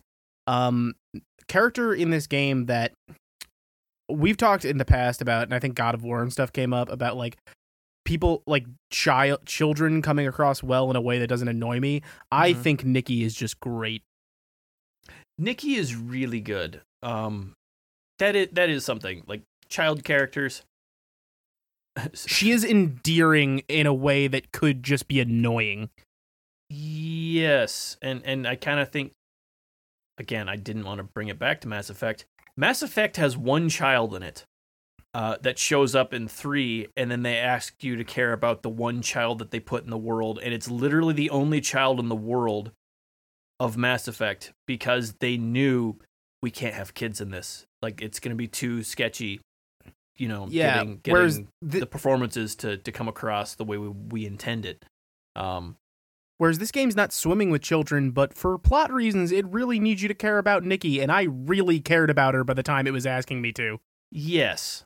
Um Yeah, yeah, again, like there aren't there aren't a lot of kids in this, but yeah, it's it's it's But the one that's in it comes off like a real person. exactly. It's it's not I don't know. Like I I I feel like me I'm not going to continue to shit on Mass Effect because that's a great way to make people just Tune out. ir- irrationally hate this game for no reason. Um Or just hate you. yeah. Um well, you do suck. Thank you. that's that's fair. Um You're welcome, buddy. the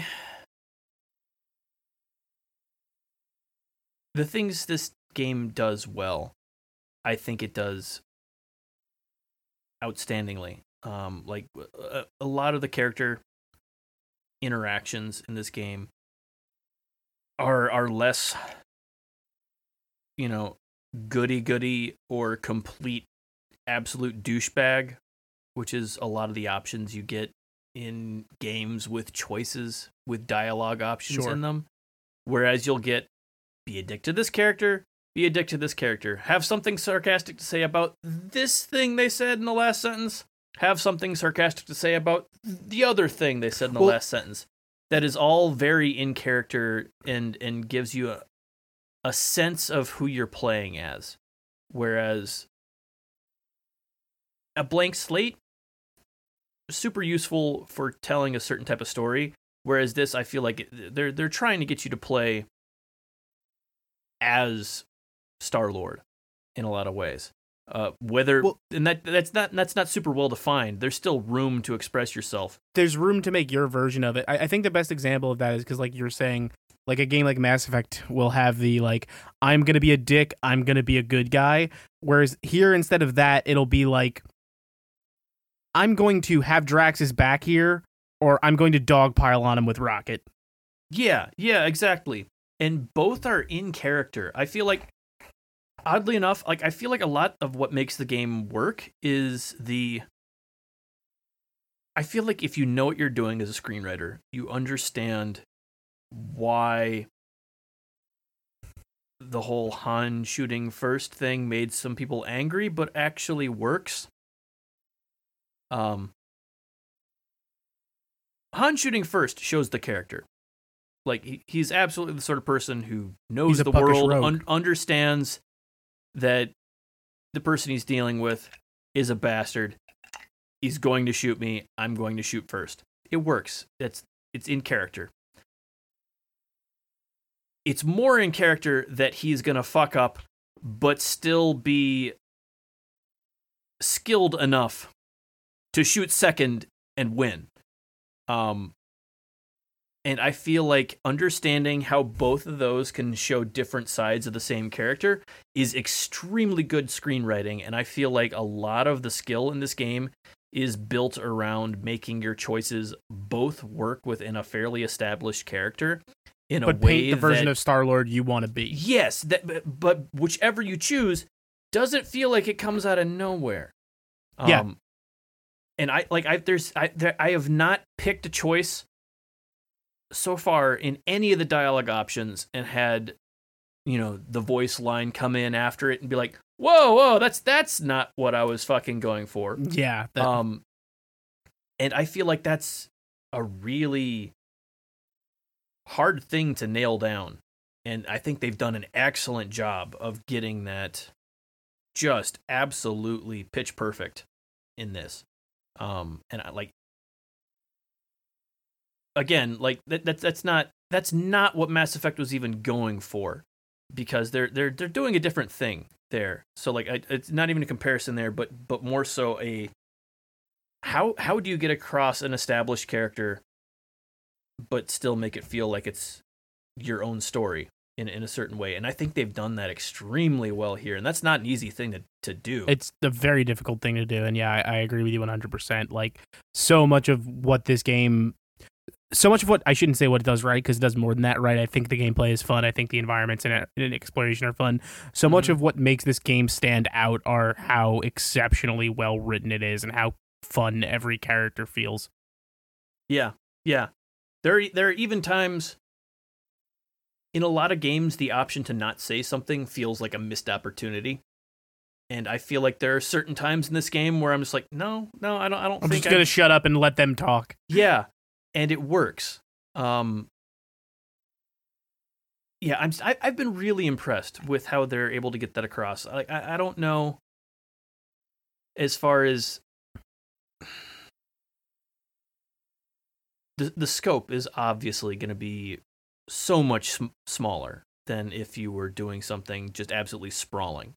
Um, so it's it's not trying to account for as many possibilities here, but I think it it still works. Like it's it's so it's so- it's it's kind of it's doing its own thing in a way that I feel like I like the the only other thing I can think of that's kind of similar would be something like Firewatch, um, where they're- they've got a very particular idea of who this main character is, but they're they're still trying to give you room to express them. You're fleshing out the details. Yeah. Um, and this this feels an awful lot like that. It feels like it's taking a lot of inspiration from that idea of give giving you agency, but still, you know, And for once, Wi- someone else got to steal a role from Chris Pratt. Mm-hmm. Yeah. Um, and I, I I've been I think the most well I don't know about the most impressed. Yeah, yeah, I think the most impressed by by that aspect of it, by by the storytelling aspect. I, I think probably I second most 100% agree. would be like it's a it's a this is a pretty game. Just the art Mhm. style of this game and in the way they're they're able to render it is outstanding. Like this is this is one of the one of the prettiest games I've played this year. Um And you're playing on PC. I'm playing on PS5, and I think both versions look look mhm. pretty damn good. Yes, yes. Um, yeah, like I, if, you have a new console, I think this would be a something you'd you'd want to see running on it. Um, Cool. really For sure. fun time. It's it's, it's a good time, Spe- especially if you have you know any you know connection to these characters already. Absolutely get it. Even But if not, even without it, I think with- you'll be charmed the he- by it. Yes. Like I think it'll make you want to learn more about them. exactly. And even better, uh, the main character, Peter Quill, is not actually identical to the douchebag who played him in the movies. The actor who played him in the in the movies, rather. Better hair here too. oh Yeah, yes. Well, there you go. All right. Well, thank you for that, Josh and Rich. Uh, next, we have Shin Megami Tensei 5, which Rich briefly played, and he's going to talk about his first impressions. Yeah, I'm about an hour and a half to two hours ish into uh, Shin Megami Tensei 5. I do not know what the depth of either of your experience with this series are. Um, it is Zero. a near and dear to my heart RPG series. It is what Persona spawned out of. And one of the main things I wanted to get out here and say, because I feel like it's a lot of people's first Shin Megami Tensei uh, proper. Much like the past games in the series, if you are expecting Persona, this is going to be tonal whiplash for you. Um, it is a Japanese teenager game, but the proper Shin Megami Tensei series is very gloom and doom. Um, oh, it like every Shin Megami Tensei game pretty much takes place during the apocalypse. Uh, this one is no different. You are leaving school one day in Tokyo. Something wacky happens at the train station, and the next thing you know, you are in a you are in the netherworld, a now desert landscape Tokyo enthralled by demons Um, very much for anyone coming from Persona, the same combat systems where you want to exploit weaknesses and get on your enemy's side. But there are the difference here is um, in Shin Megami Tensei you have one one character you're playing as. Um, there's not a proper name for this protagonist yet. I think I named him V, um, because five. And uh, what the way you expand your party is in a very Pokemon esque fashion. You participate in demon negotiations, which is you talk to monsters and trying to convince them to join your team, and those are your party members. Um, I'm just Mhm. getting kind of the early setup, but they really don't waste time getting you into it. Like 20 minutes in, you're in the Netherworld fighting, and um, I replayed Nocturne recently because that Shin Megami Tensei 3 came out. The setup for this one, interestingly enough, finds you arriving in the Netherworld, and a proto fiend, much like you are in 3, arrives and gives you the old Terminator line and says, Take my hand if you want to live. And then combines with you. So you become a proto fiend human hybrid called a Nahobino that uh, you can turn your arm into a sword and fight some demons, and it's pretty cool. And right now, I'm just moving through Tokyo trying to make my way to uh, a tower in the center and find out what the hell's happened, what the hell's going on, why the world collapsed. And I'm making some fun demon friends along the way. This game looks pretty as hell. Much like I said about Monster Hunter Rise, I think the Switch continues to impress me with what some devs are getting out of it. This thing kills my battery. uh, I went from like 80% to like 42 in the hour and a half I played. Damn. Uh, so I think this is going to be a mostly docked one. Uh, I I just want I have the I have a launch switch I should say, um, but it really did eat my battery. It looks pretty as hell. There's some cool ass stylistic choices I really like about it. Like, it has that same anime flair that Persona always has, but it's kind of flatter and more toned down. And as a result, the the colors that pop seem even brighter off these sort of pale landscapes and I can never quite tell if this is actually happening or if it's supposed to be like a stylistic thing because like the characters that are important, everyone's obviously in a school uniform when it starts, but the characters that are important all have like flowers and like rose blossoms embroidered all over their school uniforms and are like clearly like those are the anime kids. uh, but I mean, yeah, I, I I know Josh will be starting it up soon, so we'll probably have deeper thoughts next week, but it's what I expected. The combat's good. The voice acting is good. It looks pretty as hell. And I cannot wait to just keep plugging away at this. I, I fucking love these games. Yeah. Yeah. I, I do want to check th- these games out. I eventually want to get into them at some point. I know I keep saying that. Um, If I, I may have said this to you before, Shay, honestly, if I would recommend to anyone, I think Josh will actually back me up on this. If you're only ever going to play one Shin Megami Tensei game, I would say play Strange Journey, the 3DS remake. okay. Yeah, that that's a good one. That like I I, I really, I really like that in three. Um, Yeah. A- As, as Through- far oh, as, and also, the, the HD remaster of 3 is pretty recent, too, so it's hard to say no to that one. hmm Um, yeah, they are way more They're gloom and doom. They, they really are. like almost like tone pieces compared to Persona games, which are may, way more plot focused as far as Mhm.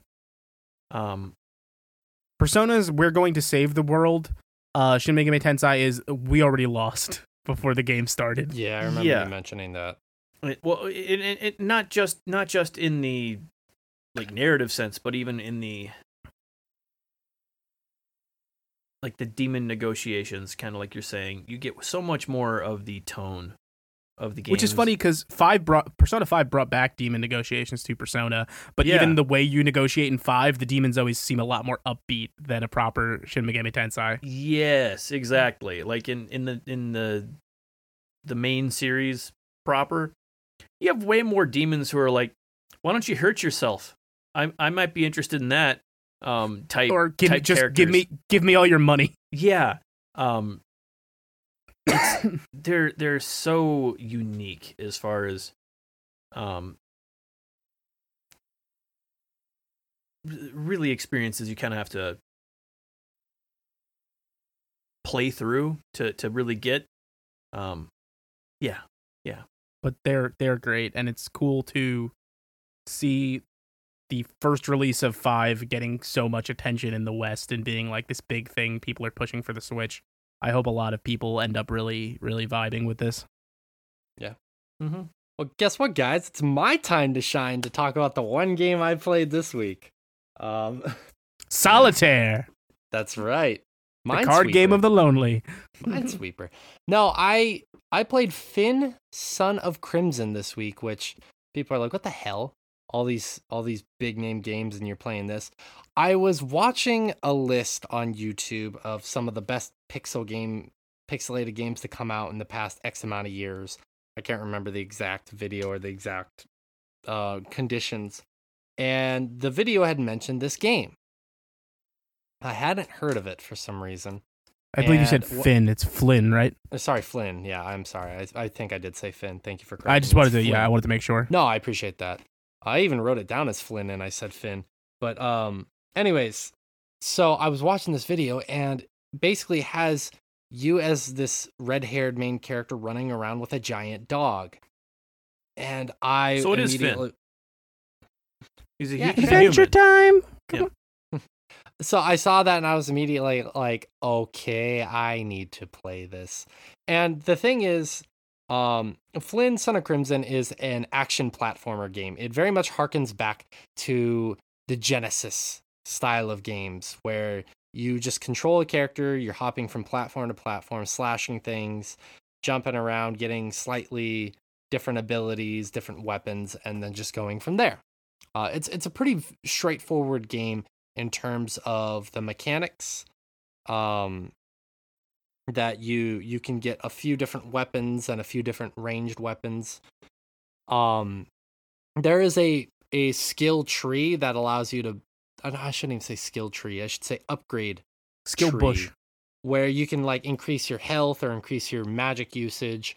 There's a special ability that you get later on in the game that I don't I don't want to spoil for narrative purposes what it is, but basically allows you for a limited amount of time to use kind of a powered up version of your ability, which is pretty cool and you can start unlocking other ability combat abilities based off of that one.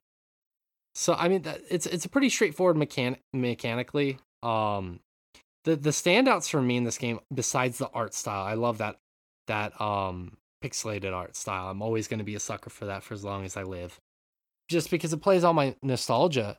Um, first off, the music in this game is phenomenal. The title screen music is fantastic, and it just gets better from there. Um, I've enjoyed all the different styles of music that are kind of implemented into this game, which has been really enjoyable. Um, I sent the guys a track before the show, hoping they'd listen to it. Um, that particular track I sent them is called Mis- Mistral Tales, I think. But um, it kind of gave me this vibe of the soundtrack um, from the TV show Too Old to Die Young, which is kind of a very dark and gruesome show that we've talked about previously on the podcast. But that's not indicative of the entire soundtrack. That's just one song.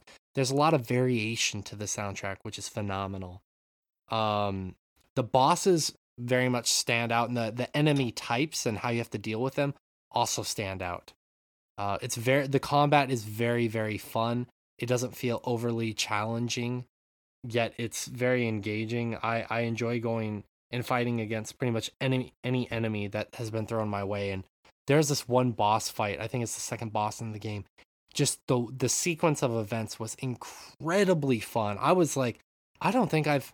This is one of the few bosses I've really just actively enjoyed fighting this year. Not that there haven't been amazing boss fights this year, because there have been a lot of them, but that was one of the ones where I was like, I'm having fun learning the sequencing. Sometimes it's like, okay, I need to memorize how to do this just so I can land damage, but I was actively having fun with this boss. So, Hmm. um, Fun is good. the combat and the boss fighting has been pretty fun. The story is awesome. Uh, this pretty much happens at the beginning of the game, so I'm not really spoiling anything um too major. That basically your dog kind of acts as a guardian spirit for you in a lot of ways. And there's this creature that or this character that comes, I should say, that tries to steal your power, but you're too strong. You're you're not able it's not able or they are not able to separate you as the boy from your power so they steal your dog's power. And that's kind of where the intro to this whole podcast came from um, as I was playing that game. And so you you are tasked with going to recover the guardian spirits that were taken out of your dog to return its power to it, to the dog, essentially. And the way it's constructed is it isn't one giant map like a like a Metroidvania. It's broken up by each level and the gr- the grid for each level kind of reminds me of Donkey Kong in some ways where like you just have the the the character and it's just moving to the next level or like a Mario I guess but I don't know I got more Donkey Kong vibes it'll be interesting to see what you guys and you think. do have to spell Kong at every level. No, no, but you do have to find secret items in each level, which uh, make you interact with a very quirky and funny character. So, Named and the environments Kong. have been incredibly varied and fun. Like I was just playing some winter levels, um, some snowy, icy levels, and it really gave me this wintry vibe this morning. So, it's been a really fun game so far. I, I think I'm about halfway done with it at this point. Um, I was trying to crank a bunch out last night and this morning before the show. I was hoping to get it mostly done. It's about a six to eight hour long game, depending on if you go for all the hidden items and all the additional stuff that you can do. There isn't too much additional. There isn't a ton of backtracking unless you miss those items. So it's uh it's a like I said, it's a very straightforward game. It's been a lot of fun. It's very cute. Uh, I think the biggest standouts are the bosses and the music at this point. But um, it's been a really fun game. Very cool. I'll have a lot more to say about it as I finish it and as you guys get around to it, which I don't know if you guys will get around to it this year. Um, I I would recommend that you guys get around to it because it may or may not pop up in the game of the year show for certain things. So Yeah. Alrighty. that's that's all I'll say about that. Anyways, uh, I'm gonna take this quick moment to say that if you're liking what you are hearing so far, and this is your first time being here, we have a Patreon. I know everybody else does, but we like to, you know, mention it briefly just because that is how we fund this show and all the other shows that we do. We do a lot of other shows, we do streaming, we do all that sorts of stuff. And Patreon is the best way that you can support us and also be rewarded for supporting us as well. So we have a bunch of tiers over there. If you head over to patreon.com slash swordchomp, uh, you can help us out and, you know, get something out of it as well. So just head over there, check it out if you are interested in keeping the lights on here for us and helping us out. Anyways, uh, we have a few more quick games to talk about. We're going to be talking about a game called Webbed, which is what Josh just most recently played. Oh yeah. Oh yeah. This is one that I've been uh, kind of following the de- developers for for quite some time. Um, and then uh, didn't get around to the game right when it came out, just because it was kind of that beginning of the fall rush when absolutely everything came out. Um, so I'm finally getting around to it. But um, Webbed, as you may surmise from the name, is a sort of physicsy platformer where you play as a spider. Um, Our intro comes full, not full circle, but pretty damn close. yeah, spinning spinning your little your webs and whatnot, and uh, they they do a really good job of it just being a 2D web spinning game that feels really good to control. Um, like it, it's kind of mostly about exploration and whatnot. Like the whole thing's kind of laid out the big big open map you can kind of go explore from the, from the outset um and and anyway at the beginning of the game your your boyfriend is stolen by by a mean crow and you and you have to go get him back um so you can eat him instead of the crow obviously um Of course. as a spider does. Um, the, this is some S tier web slinging. Uh, I'm I'm gonna put it put it put it there. Like this is like you can you can like really build up some speed in a lot of the ways that you kind of get from Spider-Man, but also instead of just dropping a web at any point, you can just decide oh no, this is this is a good web. I'm I'm I'm gonna connect this to another end and just actually build a web, which is uh, something Spider-Man needs to let you do. Like they if- should really do that in the next game. right? Like this is it is really satisfying to just be swinging around and decide, ooh, I, I'm I'm gonna build a web here. Like it's like it it it works ridiculously well. Um, like this is it, this has been one of my favorite games to control all year, just because it it feels ridiculously solid to move around this this game. Um, which is something that a lot of physicsy platformers absolutely fail at. Um, yeah. Whereas this just works. Um, it's it's it's pretty charming. On top of that, like a sort of a pixel art.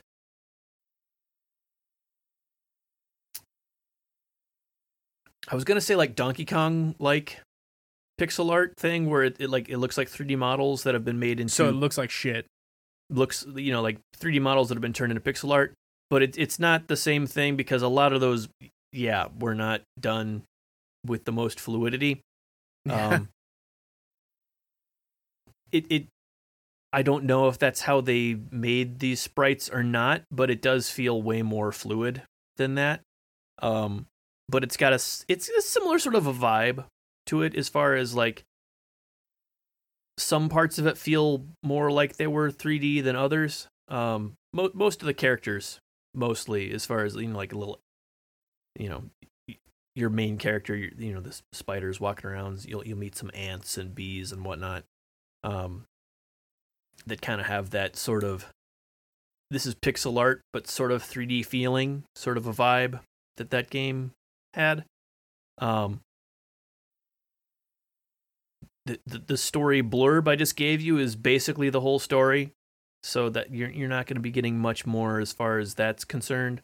Um, it's like the draw is just the premise, like that the, the the whole you're you're controlling a spider, platforming around and stuff, and it, that that is kind of if that sounds interesting to you, it like you should absolutely try it because it does that extremely well. Like this has been one of my favorite games, like I said, to control this whole year because it is just so much fun to move around as this cute little spider on your on your adventure through this. Did through you ever world. play that PS1 Spider game called, I think, just Spider? It was like a 3D platforming game. Mm, I don't think I did. Unless I, don't played think it on a would demo disc somewhere that I can't remember. I, I know I know I haven't played through the whole thing at all. It was on one of those PS1 demo discs, and it probably wouldn't hold up now, but uh, I would be curious to see your kind of impressions Hmm. of that game versus this game. I may have to track it down at some point, but yeah, yeah. No, no, no personal memories of it. So That's fair. That's fair.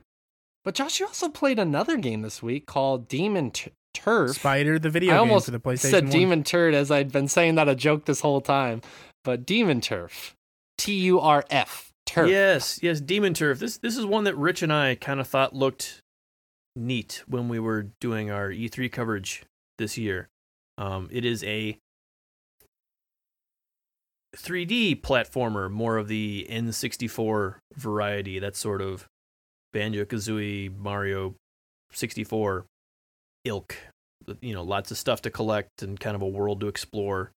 Um, but with the kind of standout thing with this one being instead of having a 3D character, it is in a 3D world, but your character is like a 2D sprite with kind of unique animations for for going through all of this, which has mixed results. Um, I think because kind of the the major major downside to that being it's harder to place yourself in 3D because you're not a 3D character, um, which they get around by having very distinct shadow. And what that kind of unfortunately means is you end up watching the shadow to figure out where you're actually standing more so than the character. Um, which I mean, eventually you'll get used to, and and it won't be as much of an issue. But uh, yeah, like it's it it, so far has seemed like a very solid indie platformer, um, which kind of at this point you may or may not have exper- have had experience with with you know the sort of uh, Hat in Time variety of of game. Um, this this kind of feels like it's you know Of very very yes very very much of that same variety of uh like let let's let's let's kind of take a lot of what worked about those old N64 platformers and kind of do something fun and new with it. Um y- y- yeah. This this is another one where I feel like you kind of you know from the premise whether or not you're going to be interested. Um and and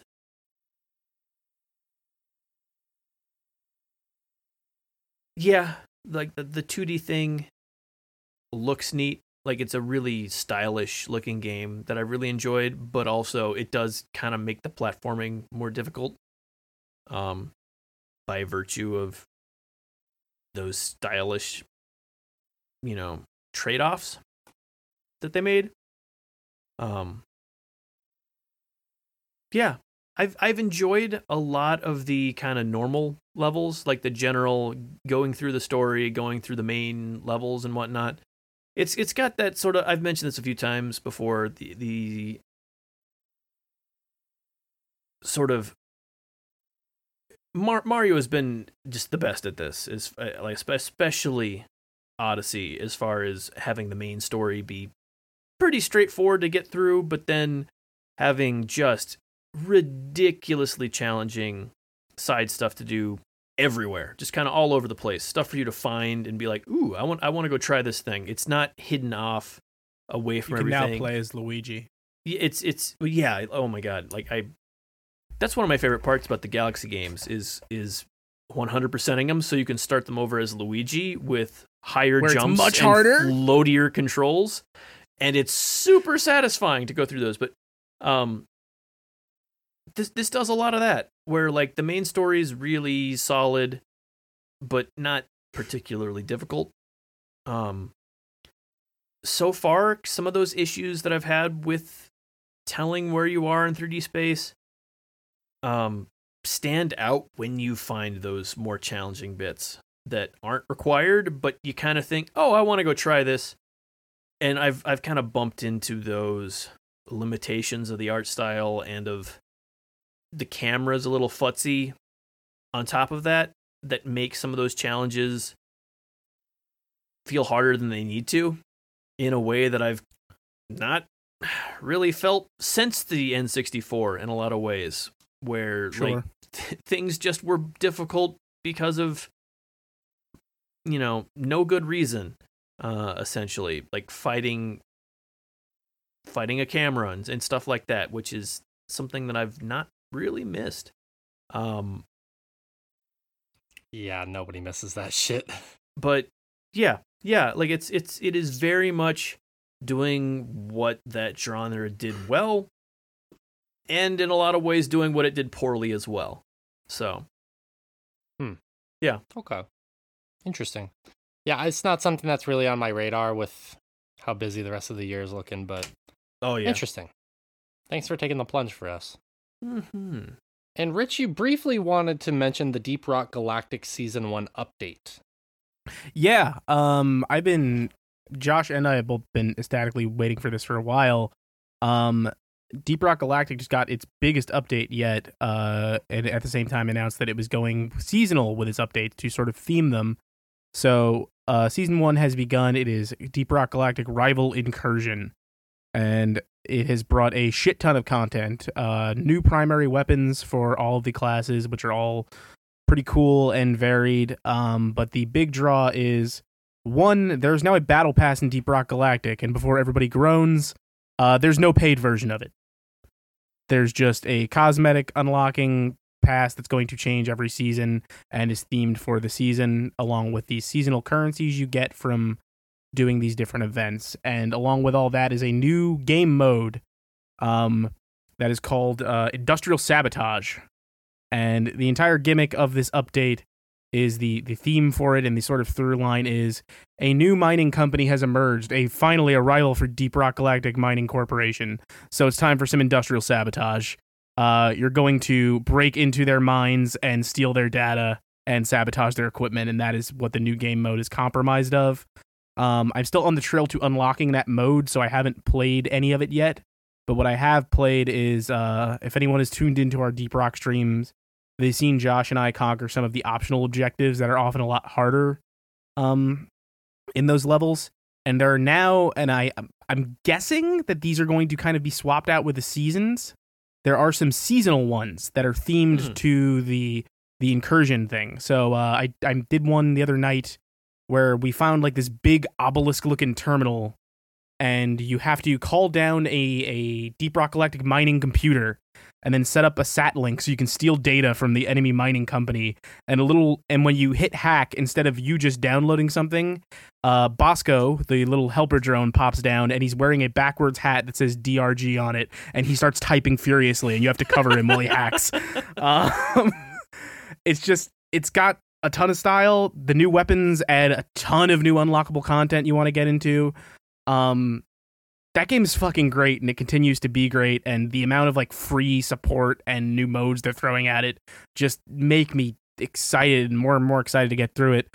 Josh and i are gonna probably keep coming back to that on stream again. That that game is great. I love playing it and they keep giving it so much support. I cannot praise that game enough.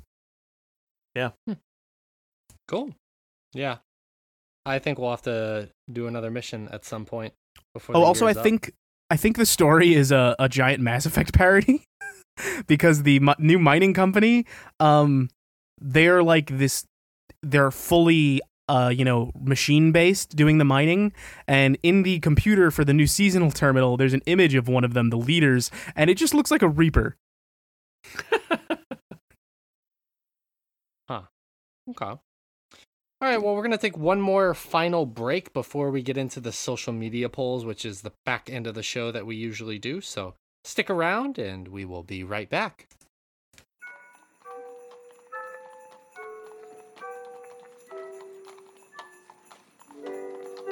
Extra, extra! Read all about it! New match at store.swordchomp.com! You there, boy. What news? New, sir! New graphic designs over at store.swordchomp.com! New graphic designs at store.swordchomp.com. That's right, sir! My god. You can get all the designs you want on t shirts, masks, hoodies, even phone cases! They've done it. Those Sword Chomp boys have brought Christmas early. Aye, sir! This surely will be the best Christmas yet if you navigate over to store.swordchomp.com right now! God bless you, son. God bless us, everyone!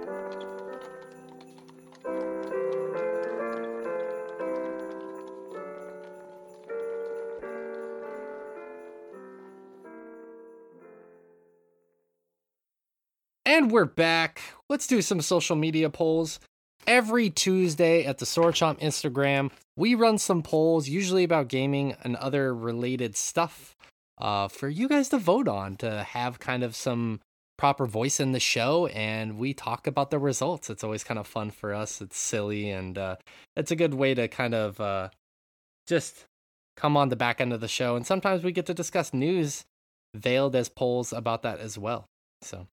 Anyways, the first poll I ran this week had to do with Nintendo. Over the past few weeks, Nintendo has taken heat for poor N64 emulation.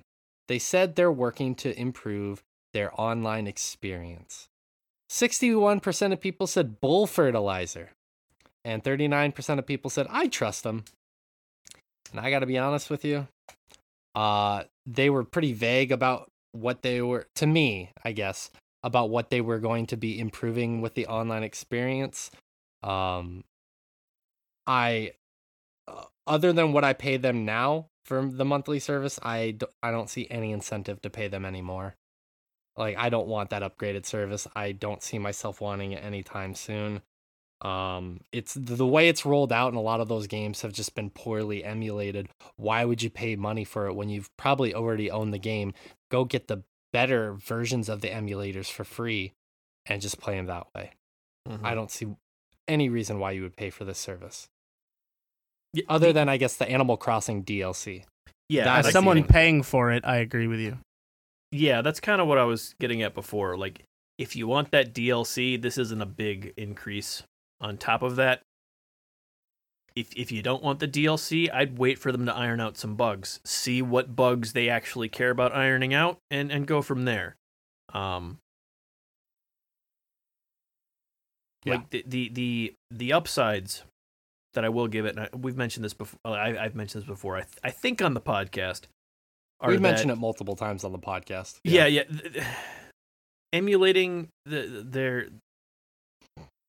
like they're they've they've had options to play online with friends and whatnot, but it's it's always been terrible. So like, if you've got a real hankering to play some multiplayer online N64 games, that that'd be about the reason. If you really can't wait, other than that, I'd Yeah. I'd give it give it some time. See see Yeah. what they fix.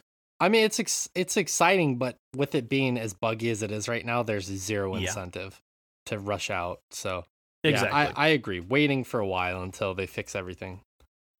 mm-hmm.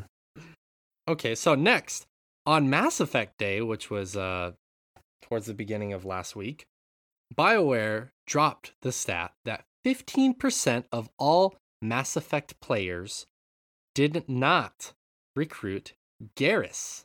So I What fuck's said, wrong with you people? So I said, so where I'm- are you monsters? 16% of our listeners or our viewers on Instagram said, So they're right here, bitch. We've we've got a fairly representative sample. It seems like that was that was very close to their own numbers. That's uh, right. so- and then 84% they of people said, who would do such a thing? I've- yeah. So I've- did I've they gotta just be think honest. Mass Effect was bad the whole time? right.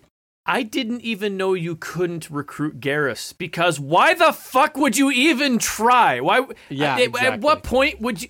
How do you make decisions that get to a point where that wouldn't be just a given? It it is possible in the first one because um you can once you recruit Rex, you can Mhm. totally bypass the lead about Garrus and just head straight for uh what's his face, and then you never technically have to meet up with Garrus, Hmm. but you can find him in the C-Sec building and recruit him before you leave. Um, but you you'd never have to follow that lead to the medical office where you first meet Garrus. I guess so. I guess so. It's been a long time since I've played one, but it just seems like I only know this because uh, I almost did it by accident hmm, when I was playing the Mass Effect collection, and I was like, shouldn't I have Garrus by now? And then I Googled it and had to figure out how to find Garrus if you miss him in the medical office. hmm. Yeah. Yeah, crazy to me. Crazy to me. Um, Lies of P is an upcoming Dark Souls esque game about an angry and sinister Pinocchio. I said, did this announcement slip by any of you as well? 55% of people said yes, and I need it. 45% of people said, where were you? Like, to be honest with you, I don't rem- like, I know that the trailer dropped this year on one of the, uh, the gaming gaming announcement directs. I completely missed it, and it looks awesome. Well, it's alpha Damn. footage from a Korean studio. I think it's pretty far off. It's I think it's dropping in 2023, I believe. That's pretty far off. Yeah, Yeah. I would say so. But man, it, it looks good. Did you guys see the the footage? It's got a vibe, and uh, I like a good Souls like. Yeah, I I'm I'm torn on it because some of the stuff, some of the screenshots they've shown make it seem like maybe they don't quite get metaphors. Um, They sure don't. I Um, mean, I think with the exception of Sekiro and maybe Nioh, maybe you can make the case for Nioh. I feel like a lot of the Souls esque games are pretty sparse on metaphors. It's pretty direct. A lot of those games. I don't think there's anything direct about any of them. Um, I don't know. I, But I I fought a guy called the Nameless King. Um, I, I wanted to point out I was originally sold on this, and now unless it has a mechanic, it definitely doesn't have. I'm not interested in it. Hmm. Uh, shout out to my friend Vinny who said he's only interested in this game if there's a heavy dialogue system in which there's a mechanic which when you lie your nose grows and combat gets more difficult because of your obnoxious nose. Well, the your nose. Uh, they mentioned that your nose will actually grow depending on the some of the things that happen in the game. That will happen. I'm curious. I mean, everyone's But talking about how dark combat? it is. I think it's because people only have context of Pinocchio through the Disney thing. As as a Oh, child the, the who fairy was tale's scarred, dark. who was very very scarred by by coming across the actual book Pinocchio at, at my grandparents' house as a child, and and reading that thing. Uh, this does not look quite as dark as the book. Um, Real I wish they would make a Peter up. Pan game about the original Peter Pan story too, because that Mhm. story is dark as well. Most pretty fairy much- tales are. Pretty much all the stories that Disney has told that have been based on a story that previously existed really, really made those stories much less gruesome than they actually are. yes, Almost all of them exclusively. Germans love dark tales. And they also Mhm. love Tails. The the cute Tails character from series. Sonic. No, I think they love the Tales series. Tales of Oh, they probably do. specifically. They Mm. probably do. Season two. Oh, of Pokemon- Dustin Tales of Xillia? Season two of Pokemon Unite just dropped. Are you still playing? Twelve percent of people said hell yeah, and uh, eighty-eight percent of people said I fell off or I didn't even try. Everyone else said their credit you, cards was like, maxed out. okay, I'm intrigued. I want to see what they what they drop, what they're going to be dropping in season two. More costumes for you to buy. and I was like, Yeah, I don't know what you nope." expected. I th- I think it was around the time I unlocked the seventh currency in that game that that I finally just said, "Fuck this!" Like I'm No, no. it was, like it was Shut down you and under I were playing, and we were just Yeah. getting mercilessly fucking wrecked because their servers weren't quite optimized yet. That I was like, Yeah. yeah, Josh is done. yeah. No, it, the, the the game is a fucking it's a grift. Like this is this is absolutely 100% a pay to win fucking grift. Some um, call me the lucky grifter. Yeah, I I've fallen off that game, and I haven't unfortunately really looked back. I'm glad that I kind of broke my addiction from it. It was fun at the Yeah. time, but I I I I don't see how this does not completely tank the brand if they let it continue to go long term. It is it is just the most Because no one is fucking thinking or talking about it. Yeah, So it'll be I- fine. I, I, guess, you know, but like it is this is the most disgusting Pokemon thing they've ever made by I by a wide margin. I I agree that it's pretty gross. I don't think it'll take the tank the image just because like Yeah. the No, sheer amount of people who are excited for uh the Gen 4 remasters I- or remakes that are going to be Yeah. coming out and uh Josh, the grossest thing they've Legends made so RC. far. So far, Legend- exactly. Legends Arceus is going to be dropping here soon. So I I don't think it'll tank the image that much. I honestly I do don't agree think it's it will. gross though. No, I I don't think it will. I don't think it will at all. The the entire series has been built around the idea of why don't you buy two copies of this game for no goddamn reason for 30 years? Like if people haven't noticed that, they're not going to notice the complete shit pile that is this game. So, Yeah. I mean, there's fun to be had when you first boot the game up and you play like the first five, ten hours. That's fun. I will admit that. After that, turn it off, delete it off of your system, mhm. and say, I had my fun with it. Don't be like me who just grinded and grinded just for the small amounts of currency you could get just so you could unlock a character just to do it again. I did that for a little while. Not Yeah. worth it. Take it from me, who went through that process. So, anyways, uh, let's move on to the next poll. I've always been curious who this is marketed towards. And it's a picture of Call of Duty Vanguard and Call of Duty Warzone, where they pair with various snack brands such as Doritos and Mountain Dew to give you double experience points for the weekend that you have these codes. I said, Do you get in on these double experience point events for first person shooter games? 10% of people said, I do it, I do the do for points. And 90% of people said, Nah, dude, I've always been curious who those are geared towards because I've never been like, oh fuck, I gotta buy these for these double I've experience yeah, points." I've never once bought one of those products for that. Like I think I entered one once because I happened to be like playing that game and I'm like, oh, it's got one of those codes on it. yeah, Yeah. exactly. I think that yes, yeah. Like every now and then I'll buy something and then notice after the fact, like, oh, I guess I'm playing that game anyway. Um, but like, My favorite was when I was eating Oreos and I saw the code for Halo Infinite. I was like, that game doesn't even exist. yeah. Um, speaking of which, I I recently bought a, a Nerf gun version of the uh the carbine that from you know from Halo because I want I want want the needler so bad. Oh, the new needler! Like they've made some complete dog shit needlers before, but the one This they just released. You don't even need to do anything to it. It it is already cosplay ready. It is such a Yeah. gorgeous looking Nerf gun. Um, but but anyway, point being, I got that thing and it came with a little card insert that I think you I think gives you a version of the carbine that that looks like the Nerf gun, um, in the game. If you That's pretty cool. you know put it in but uh, again the, the game's not out yet so i'm gonna have to hold on to that card and, and, and hope i remember to put it in later on but yeah, I'm looking at that fucking needler again. it's gorgeous isn't it Yeah, it's unbelievable. It's honestly unbelievable. yeah Well, speak, speaking of gorgeous, uh, that leads us Hey, into the baby. next poll actually perfectly. So I'm gonna be a dick and cut you guys off because there you go I posted a picture of this. But holy hell, if you guys don't see this controller, if you didn't look at this controller, oh yeah that thing is beautiful. It's the Forza Horizon 5 limited edition controller. It is gorgeous. And I said, I need to get my grubby dick skinners on this controller stat. I wanted to know if other people felt similarly. 69% of people, nice, said facts. And Mhm. the way if you haven't seen this controller yet, you need to look it up.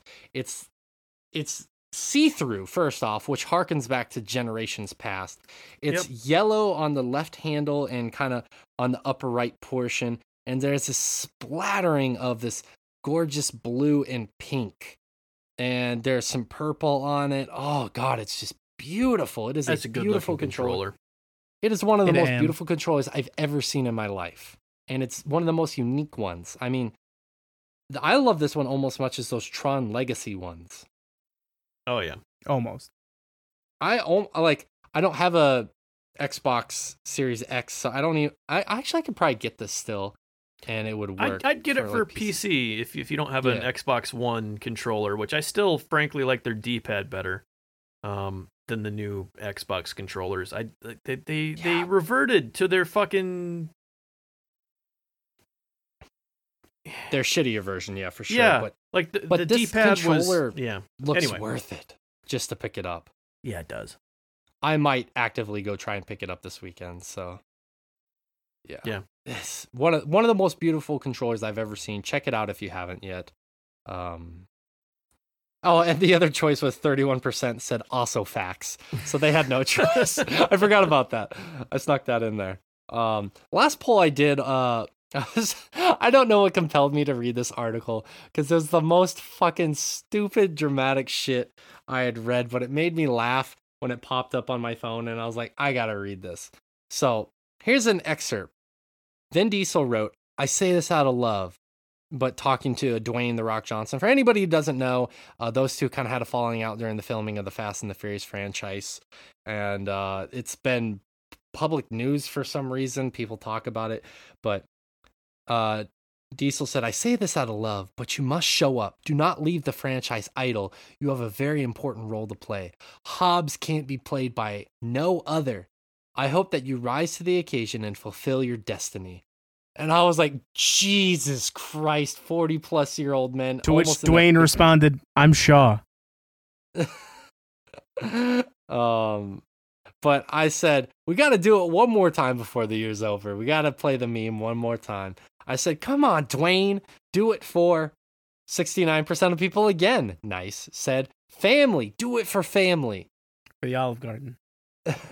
And uh, 31% of people said, do it for the people, which I was trying to re- reference the people's elbow, trying to figure Yeah. out some way to work that in there. But um, I couldn't believe that shit. Like, how overly dramatic this whole situation was, and I was like, God damn, I need to quit fucking. It's been a wasting time." long day. Yeah. Um. Yeah. Yeah. I couldn't believe that, but I was like, this is the perfect opportunity to do the meme one last time before the year's out. I think Vin it's time Diesel for a fast meme. rewatch. hundred percent. But, anyways, uh, that's that's it for the polls. Uh, so again, every Tuesday at the Sword Chomp Instagram, head over there and vote on them. And that's gonna do it for the show. Uh, this is kind of a shorter show. I honestly, admittedly, kind of rushed us through some of the stuff a little bit just because we have some, we all have some stuff to do after the show, unfortunately. And uh, I wanted to keep it a little bit lighter because uh, in the event that Zach was gonna show up, that we would have enough room for the four of us to talk. So we'll try and get him on the show at the beginning of next year. Pretty much the rest of the year is lined out at this point. So um, hopefully we can get him back on. And of course, there'll be more Final Fantasy talk. But Yeah. um, yeah, the show was awesome. It was a lot of fun. It was very tightly packed, full of lots of funny bits and fun stuff to talk about. So, anyways, uh, last remaining thing to say is if you like this episode or if you want to hear more from us, head over to swordchomp.com where you can get more podcasts from us, such as Evoking the Sublime. You can get Chomping After Dark, and you can get a brand new one, which may or may not be up by the time this episode goes live. Stay tuned on the social medias for more on that later. Um, also, you can head over there and check out our merchandise, uh, which we have some amazing, beautiful threads that um, I'm gonna be taking. I think I'm gonna be taking pictures for this week or next, so I can start advertising that stuff and looking sexy online, looking fly in our stuff. Hopefully, encouraging you guys to pick some up yourselves. Holiday season is a perfect time to get that chomping after dirt, dark tank that you love for your loved ones. But um, all jokes aside, yeah, you can check it out over there at store.swordchomp.com. We also um, have articles and reviews and stuff of that nature. I'm thinking about doing one for Flynn, Crims- uh, Son of Crimson, which uh, I'll be talking about more on that next week. But Rich and Ray primarily are in that space. They do lots of great stuff. Check it out. Rich, sorry, go ahead. I wrote a thing about Inscryption that's up right now. It's not a review. I tried to review that game and wrote three pages that I decided were too spoilery, and so then I wrote about four paragraphs that just kind of talk about it a little.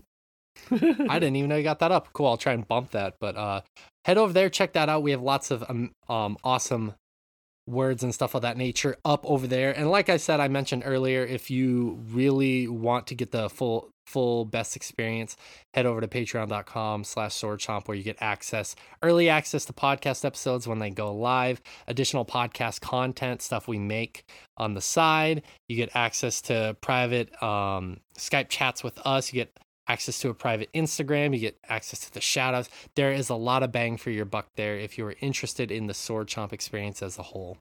So head over there and check all that out. But we're gonna get out of here. Um, really fun episode. Next week we have a guest popping by the show, and I know this one he's anxious and excited to be here, so I'm excited to get him back on the show before the year's out. But regardless, I want to say thank you to Josh for being here from North Carolina, his sexy flowing tresses and all. I want to say thank you to Rich um, for not brandishing a knife on this episode of the uh, Chompcast at me. I appreciate you. And uh, I was your host, Shay. Thank you so much for checking us out.